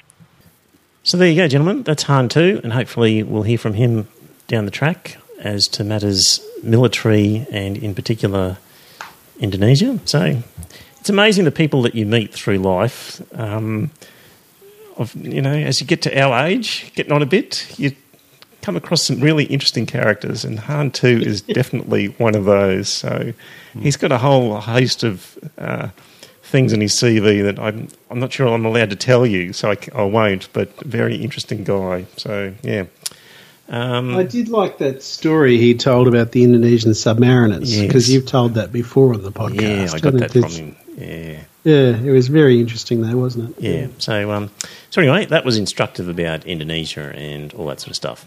Now, but I um, did notice that he hmm? did say that we were both right. he- he did, yes. Yes. So yeah, um, it's been revealed that the Catholic Church uh, owns about at least nine billion dollars worth of property uh, or wealth in Victoria alone, and probably thirty billion in Australia.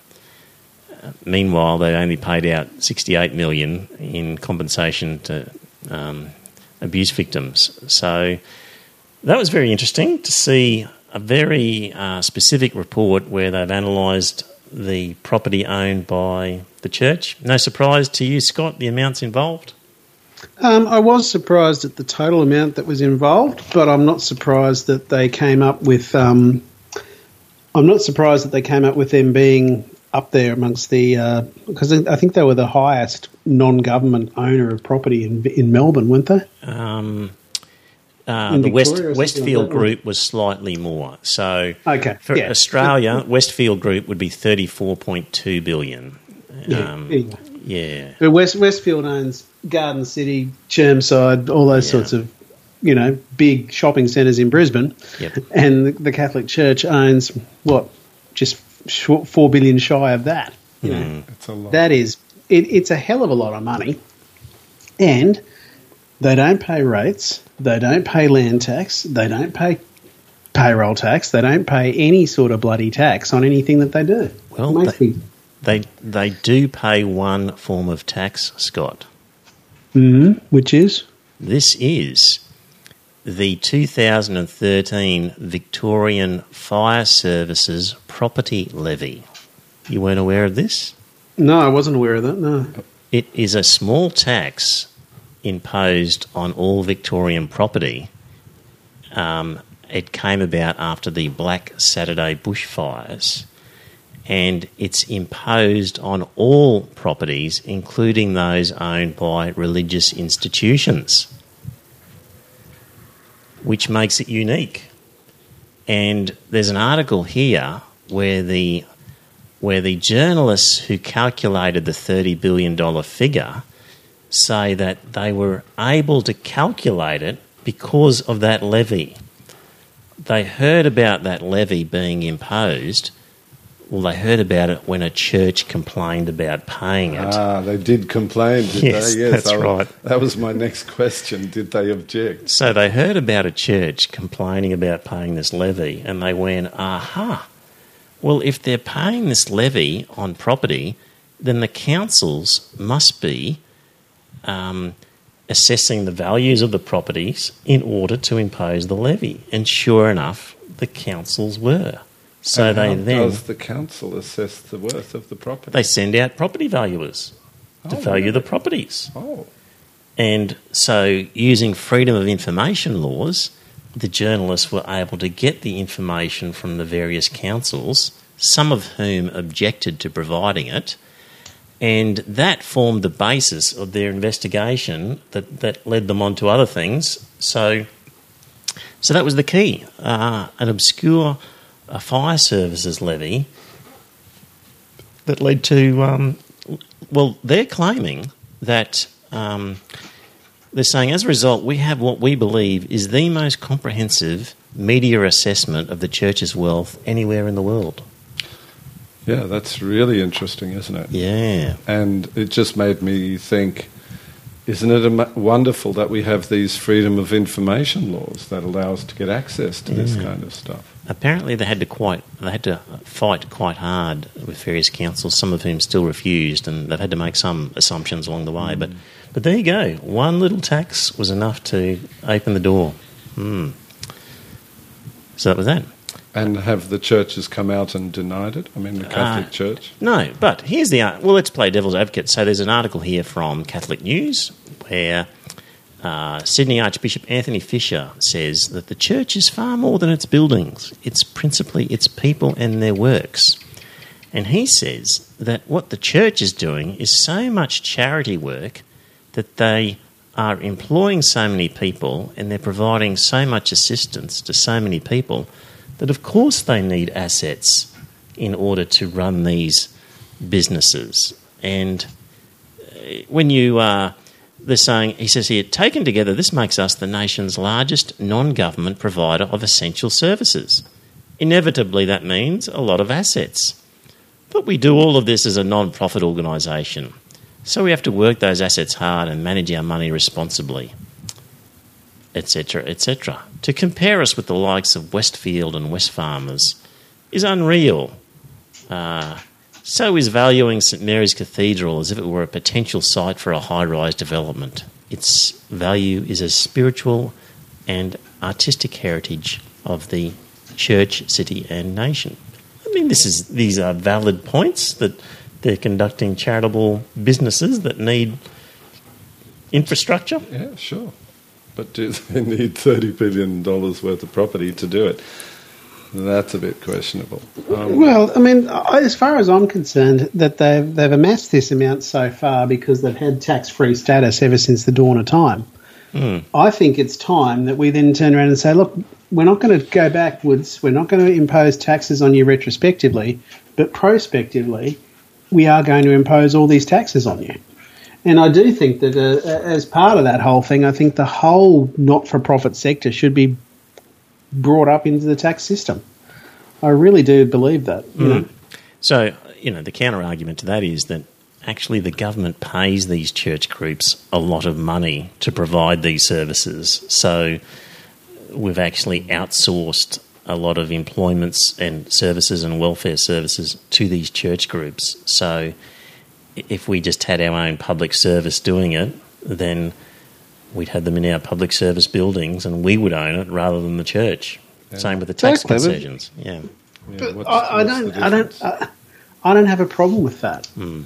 You know, I honestly believe that you know, and if they if they are genuinely not for profit, then they won't be paying any tax because they're not going to be making any money. Mm-hmm. Yeah, but if they're correct. not genuinely, if they're not genuinely not for profit, then they will be paying tax. Correct. There's no profit, no us, tax. None of us have an objection to the, to to genuine non-profit groups you know, not well, paying tax. Well, uh, well, I I have a do. problem with a lot of them. You know, yeah, I, I have a problem with genuinely charitable groups, and they're not make they're not working to make a profit. Well, well a lot of these non-profits, like um, Penrith Leagues Club, for example, you know, they're massive businesses. You just but, don't like Westies, but, do you? But, uh, well. actually, I don't like poker machines. Is what I don't like. So you know, that's exactly right. Yeah, you know, I have a real yeah. objection to okay. to that. So, um, so you know, that's a topic for another day, perhaps. But there are a lot of uh, those sorts of businesses that are quite massive and substantial who should be just treated like a normal business. Mm rather than as oh, something sanitarium special. is the obvious mm. example, isn't it? Sanitarium health food company. Yeah, well, they don't even pretend to be charitable in that sense. It's just owned by the Seventh Day Adventists. Mm. Yeah. So, anyway, and I wouldn't tear down their churches and build high-rise buildings on them. I would turn them into museums. Some of them are wonderful buildings, yeah. and they have wonderful. Um, audio characteristics. There'd be terrific do, concert venues. Do the Seventh Day Adventists have good buildings? No, not them. They right. have very dour Right. Right? How do you pronounce it? Very Dua, looking. Yeah, yeah sort of place you'd find people. Richard Dawkins hanging out. No, no, right. I don't think so. Um, but some of the Catholic and um, you know some of the Catholic cathedrals and churches would make very fine concert venues. Yep, art galleries. Whatever, yep. yeah, yeah, cafes. Cafes, mm. indeed. Mm. Even homes. Mm. I've seen churches converted into very decent homes. Mm. It's been a while. We haven't had Hugh Harris on the program for a while. Um, Hugh's been busy with a few different things, um, but he will be back at some stage in the next little while, dear listener. But I follow his Facebook page, and he had a, a link to an article about a woman in a Victorian court who was just uh, not being not a witness and not a participant as such, but who was in the gallery who wanted to wear the niqab and the judge said that if she wanted to be in the um, public gallery, then she had to show her face. Couldn't wear the niqab. So it was either remove the niqab or go outside. And uh, let's see, the Islamic Council of Victoria said that's a terrible invasion of her privacy and it's against her religious freedom. Uh, I, you know, I assume we're all in agreement that the judge was within his rights to do that, Scott? You, absolutely. Yeah. yeah. I have absolutely no complaint whatsoever with the judge. Yep. He did the right thing. You know, in a court, you've got to be able to see people's faces. So if she had a problem with it, she should have been wearing the hijab, and that would have been it. You know. Yeah. So the um, so or she could have taken the face veil off and just gone in with the whole thing. You know, with the because the niqab, niqab is just basically the hijab with something across the face that only leaves the eyes showing. Yes. So if she'd taken that off, that would have been fine. Yeah. But no, clearly she was just. She was a husband. Her husband's on a terrorism charge, isn't he? Oh, I, I didn't get to that detail. Yeah, but, but thing, um, you know, she was just there to make trouble. That's all. Yeah, the thing that interests me is just looking at Hugh's Facebook page he posts a lot of stuff about all sorts of things, a huge range of topics, and some of them quite critical of different people here and there, and he had that he's article. Such a joyless person, isn't he? Oh no, he's a, no, he's a, yeah. Some would accuse him of that. Yes, uh, Jensen or whatever his name would accuse him of being joyless, but no, Hugh's a good guy. but on so I on Hugh's Facebook I don't page, really think so. You know that.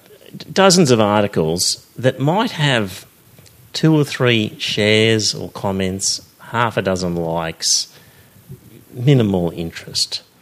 This particular one just went off with people commenting on it. Uh, you know, the thread just went on and on. Like, I think there might have been sort of at least a hundred sort of comments on there uh, uh, to do with this hijab, uh, with this uh, niqab. And the other one on his Facebook page was an article about um, Barnaby Joyce. And once again, a flood of comments and interactions on on that. And Hugh, your Facebook page had lots of really interesting stuff on there that by comparison was totally ignored. But people were in a frenzy um, commenting and giving their two cents worth on the Niqab issue and the Barnaby Joyce issue. And I just think that's a really interesting observation. And I think it is an example. Do you remember us talking about bike shedding? Bike Yep. shedding. Yes. Bike shedding. And what yeah. you do behind the bike shed. You, you haven't you haven't heard the bike shedding story at all? You haven't heard the the the uh, I think I have, but I don't recall it. I'm sorry. Right. So, um, dear listener, long time listeners will be aware of this one, this um, uh, this accusation of of bike shedding, but um, uh, it it came from. Um, Oh, it came from a book, I think. Uh, it's the third chapter of a book, High Finance or the Point of Vanishing Interest. And this author, Parkinson, writes about a fictional finance committee meeting with a three item agenda. The first is the signing of a $10 million um, uh, dollar contract to build a reactor. The second item on the agenda is a proposal to build a 350 pound bicycle shed for the clerical staff. And the third proposes a £21 a year to supply refreshments for the Joint Welfare Committee. And what he says is that the $10 million number is too big and too technical, and it passes in two and a half minutes. One committee member proposes a completely different plan, which nobody is willing to accept as the planning is advanced, and another who understands the topic has concerns but does not feel he can explain his concerns to the others on the committee. But so yeah, so the big ticket item passes in two and a half minutes. The bicycle shed is a subject understood by the board, and the amount is within their life experience. And he goes on to describe how all the committee members then chip in with their two cents worth about the structure of the bike shed and what sort of roof it should have and the size of it and all the rest of it. Because people feel they can make a, a comment that at least makes sense or isn't going to feel be stupid. And the same goes with the coffee machine as to what coffee people should have. And Hugh, correct me if I'm wrong, but you reckon there was a bit of bike shedding going on on your Facebook page where people could wax lyrical about a niqab in a courtroom or Barnaby Joyce and his indiscretions and give an opinion, whereas the more important subjects we just glossed over because nobody could really understand them, perhaps, or take the time to. There you go. I've seen exactly the same thing happen on the Secular Party Facebook page, and Yes. maybe you've noticed as well. yes. Um, every time they post some sort of sensational article, such as the ones you mentioned, yeah, they're just about everybody's willing to put in their two cents worth. But if you, whenever they post an article that is somewhat longer, requires quite a bit more investment of time and thought and anal- analytical thinking to draw out what it's really about, it's roundly ignored, usually. Yes. Yep. Just ignored.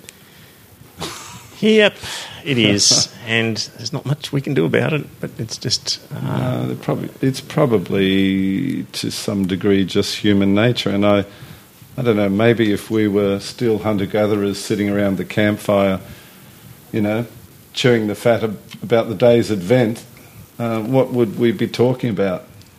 The elk that got away, mm. rather than you see that big light in the sky. I wonder where that comes from. Yeah, really wonder is. how far away it is. yeah. If we can measure the shadows, maybe we can work out the distance. Yeah, yeah. yeah. So it's probably part of our nature. I yeah, it, it is, but it's just. Um, um, uh, it's enough to turn you off Facebook if you haven't been turned off already. Yeah. I quite like Facebook. Yeah. Uh, thanks to our patrons Sean, Alex, Janelle, Craig, John, Jason, Grant, Wayno, Ayami, Brett, Alison, Steve, Tony, Caitlin, James, Craig, Jimmy.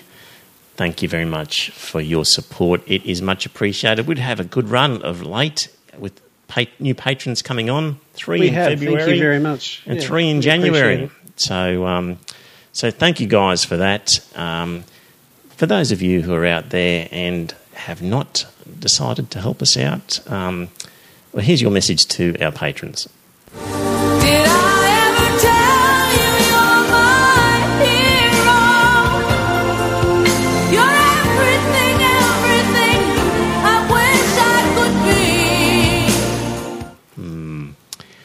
Uh, gentlemen, we're nearing the end. Uh, Queensland Parents for Secular State Schools point out that if your child is getting religious instruction and they're in upper primary, they'd be getting close to lesson four.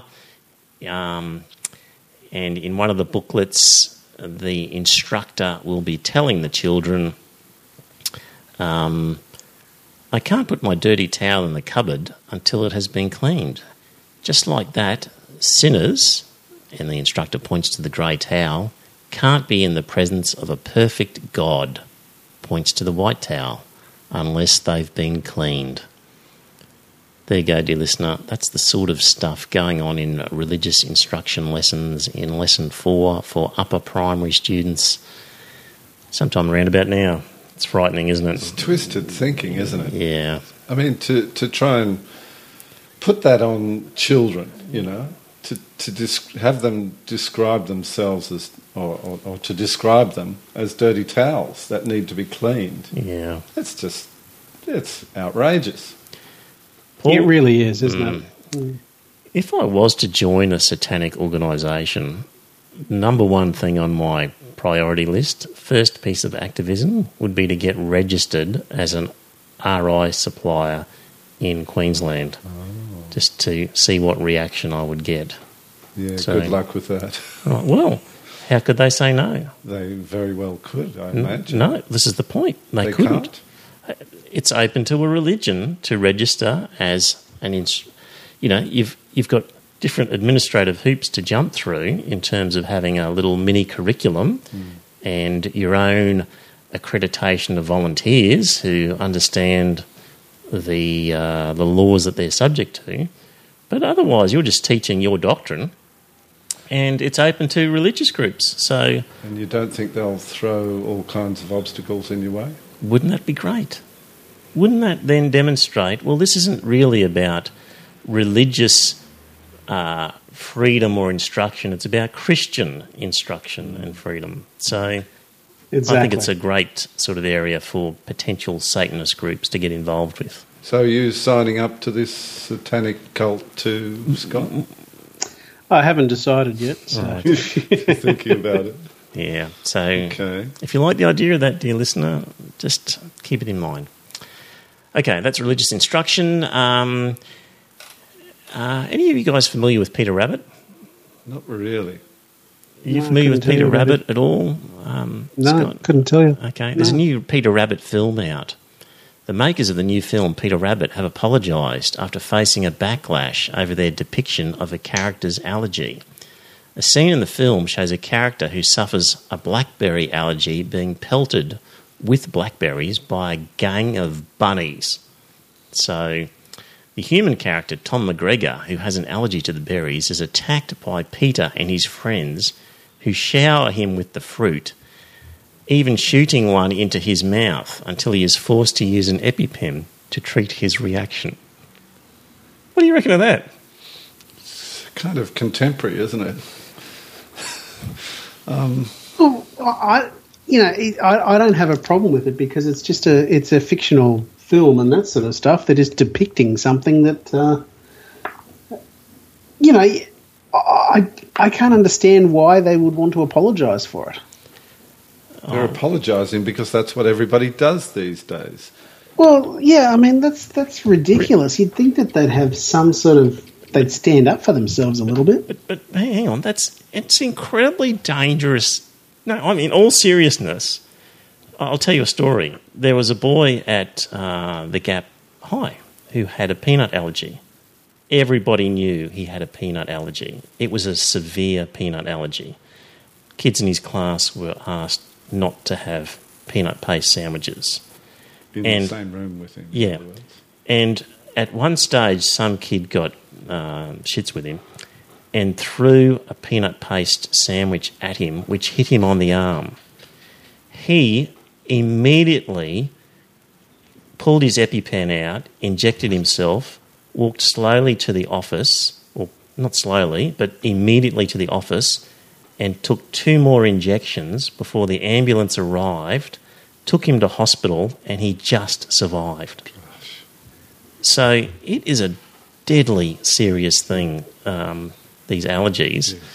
And uh, the medical staff there were furious that some kid had thrown a peanut sandwich, a peanut paste sandwich at this kid when everybody knew. But kids are kids. Kids but, are kids. But, you know, and people, that's a kids' film, and that's why people are so upset. Exactly. It's so, because kids will copy what they see. Exactly. It was an incredibly dangerous scene to put in a Peter Rabbit movie in the zone. So um, I can't believe they actually did so it. So it's not really a case of political correctness. It's no. a case of um, common sense, really, isn't it? It is. There you go, dear listener. Well, that's my opinion anyway. So um, I must be a little bit soft on them. I, I didn't think it was that bad. Anyway, no. I mean, this is the problem. Sometimes people can, you know, um, uh, exaggerate their their issues, but there are people who have very, very severe allergies. Um, I mean, there are people, you know, couples where they've killed their partner by kissing them after having had a peanut paste sandwich early in the day. Like, yeah, it's yeah, peanut. It's unbelievable how dangerous um, the reactions can be from peanuts. So, so yeah. Anyway, that was interesting about Peter Rabbit, and um, we haven't mentioned Donald Trump of late. Um, Do we have to? Oh, look, I just I love Jonathan Pie, um, the comedian in England. He came out. Oh, it's been a while now, but I wanted to get these out while I've got the chance and before they get too stale. So here's what um, Jonathan Pie had to say about Trump. My four-year-old son has more diplomatic acumen than Trump, and he still wets the bed. At least he's not paying Russian hookers to do it for him, I suppose. and the other one was. I guess Trump's main achievement is that he's made it acceptable to use the word shithole on the six o'clock news. I mean, that is progress, isn't it? If you're not following Jonathan Pie, um, do that. He is he's good. Yeah. Oh, gentlemen, there's a couple of other things, but this has been a super long episode. I think we should probably call it a day. Um, dear listener. Thanks, Greg, for your contribution with the little thought experiment with the um, seatbelts and whatnot. And um, yeah, any listeners out there who want to propose any um, sort of ethical issues like that to us, please do. And we look forward to them. So, uh, gentlemen, we'll meet again next week, I think. Until then, uh, goodbye, everyone. Talk to you then. Thank you very much. Cheers. Bye now. Bye, everyone. Well, dear listener, did you enjoy that episode of the podcast? If you did, I've got a favour to ask. Uh, first up, tell some friends. Let them know about the podcast. You'll be discussing something at some time, and you might be repeating something I've said. And when you're talking to your friends, say, hey, I heard this on this podcast, and it's worth listening to. And maybe pick an episode that you think's a good one and direct them to it. Like, grab their phone and go to their podcast app and search for Iron Fist Velvet Glove and subscribe on their behalf on their phone and uh, and just put the word out. The other thing is you could become a patron and support the show. So if you go to our website, you'll see a link to Patreon, and there are some different options for subscribing and paying per episode. And really, the amount that you pay depends on what you get from the podcast. So there's different levels ranging from $1.50 Australian to, I think, $10 and various ones in between. It's really what do you think it's worth? Is it worth a cup of coffee? Uh, is it worth more than that, less than that, whatever you get out of it? Because not everybody gets the same. Maybe you don't listen to the whole thing. Maybe you never talk about it with people. Maybe you really couldn't care less half the time whether the podcast is there. It just it'll be different for everybody. So if you get a lot out of the podcast, contribute a bit more. If you don't get much, contribute less. But in any event, you can subscribe there. If you don't like the idea of a regular subscription, the website has a link to a PayPal donation. So you could just do a one off donation every now and again. So there you go. It'd be good to uh, spread the word, get a few more listeners, and that way, look, if we ended up getting more listeners and more money, we could do maybe a second episode or more special episodes, provide some more content. So it's up to you. You think it's worthwhile, let people know. Thanks.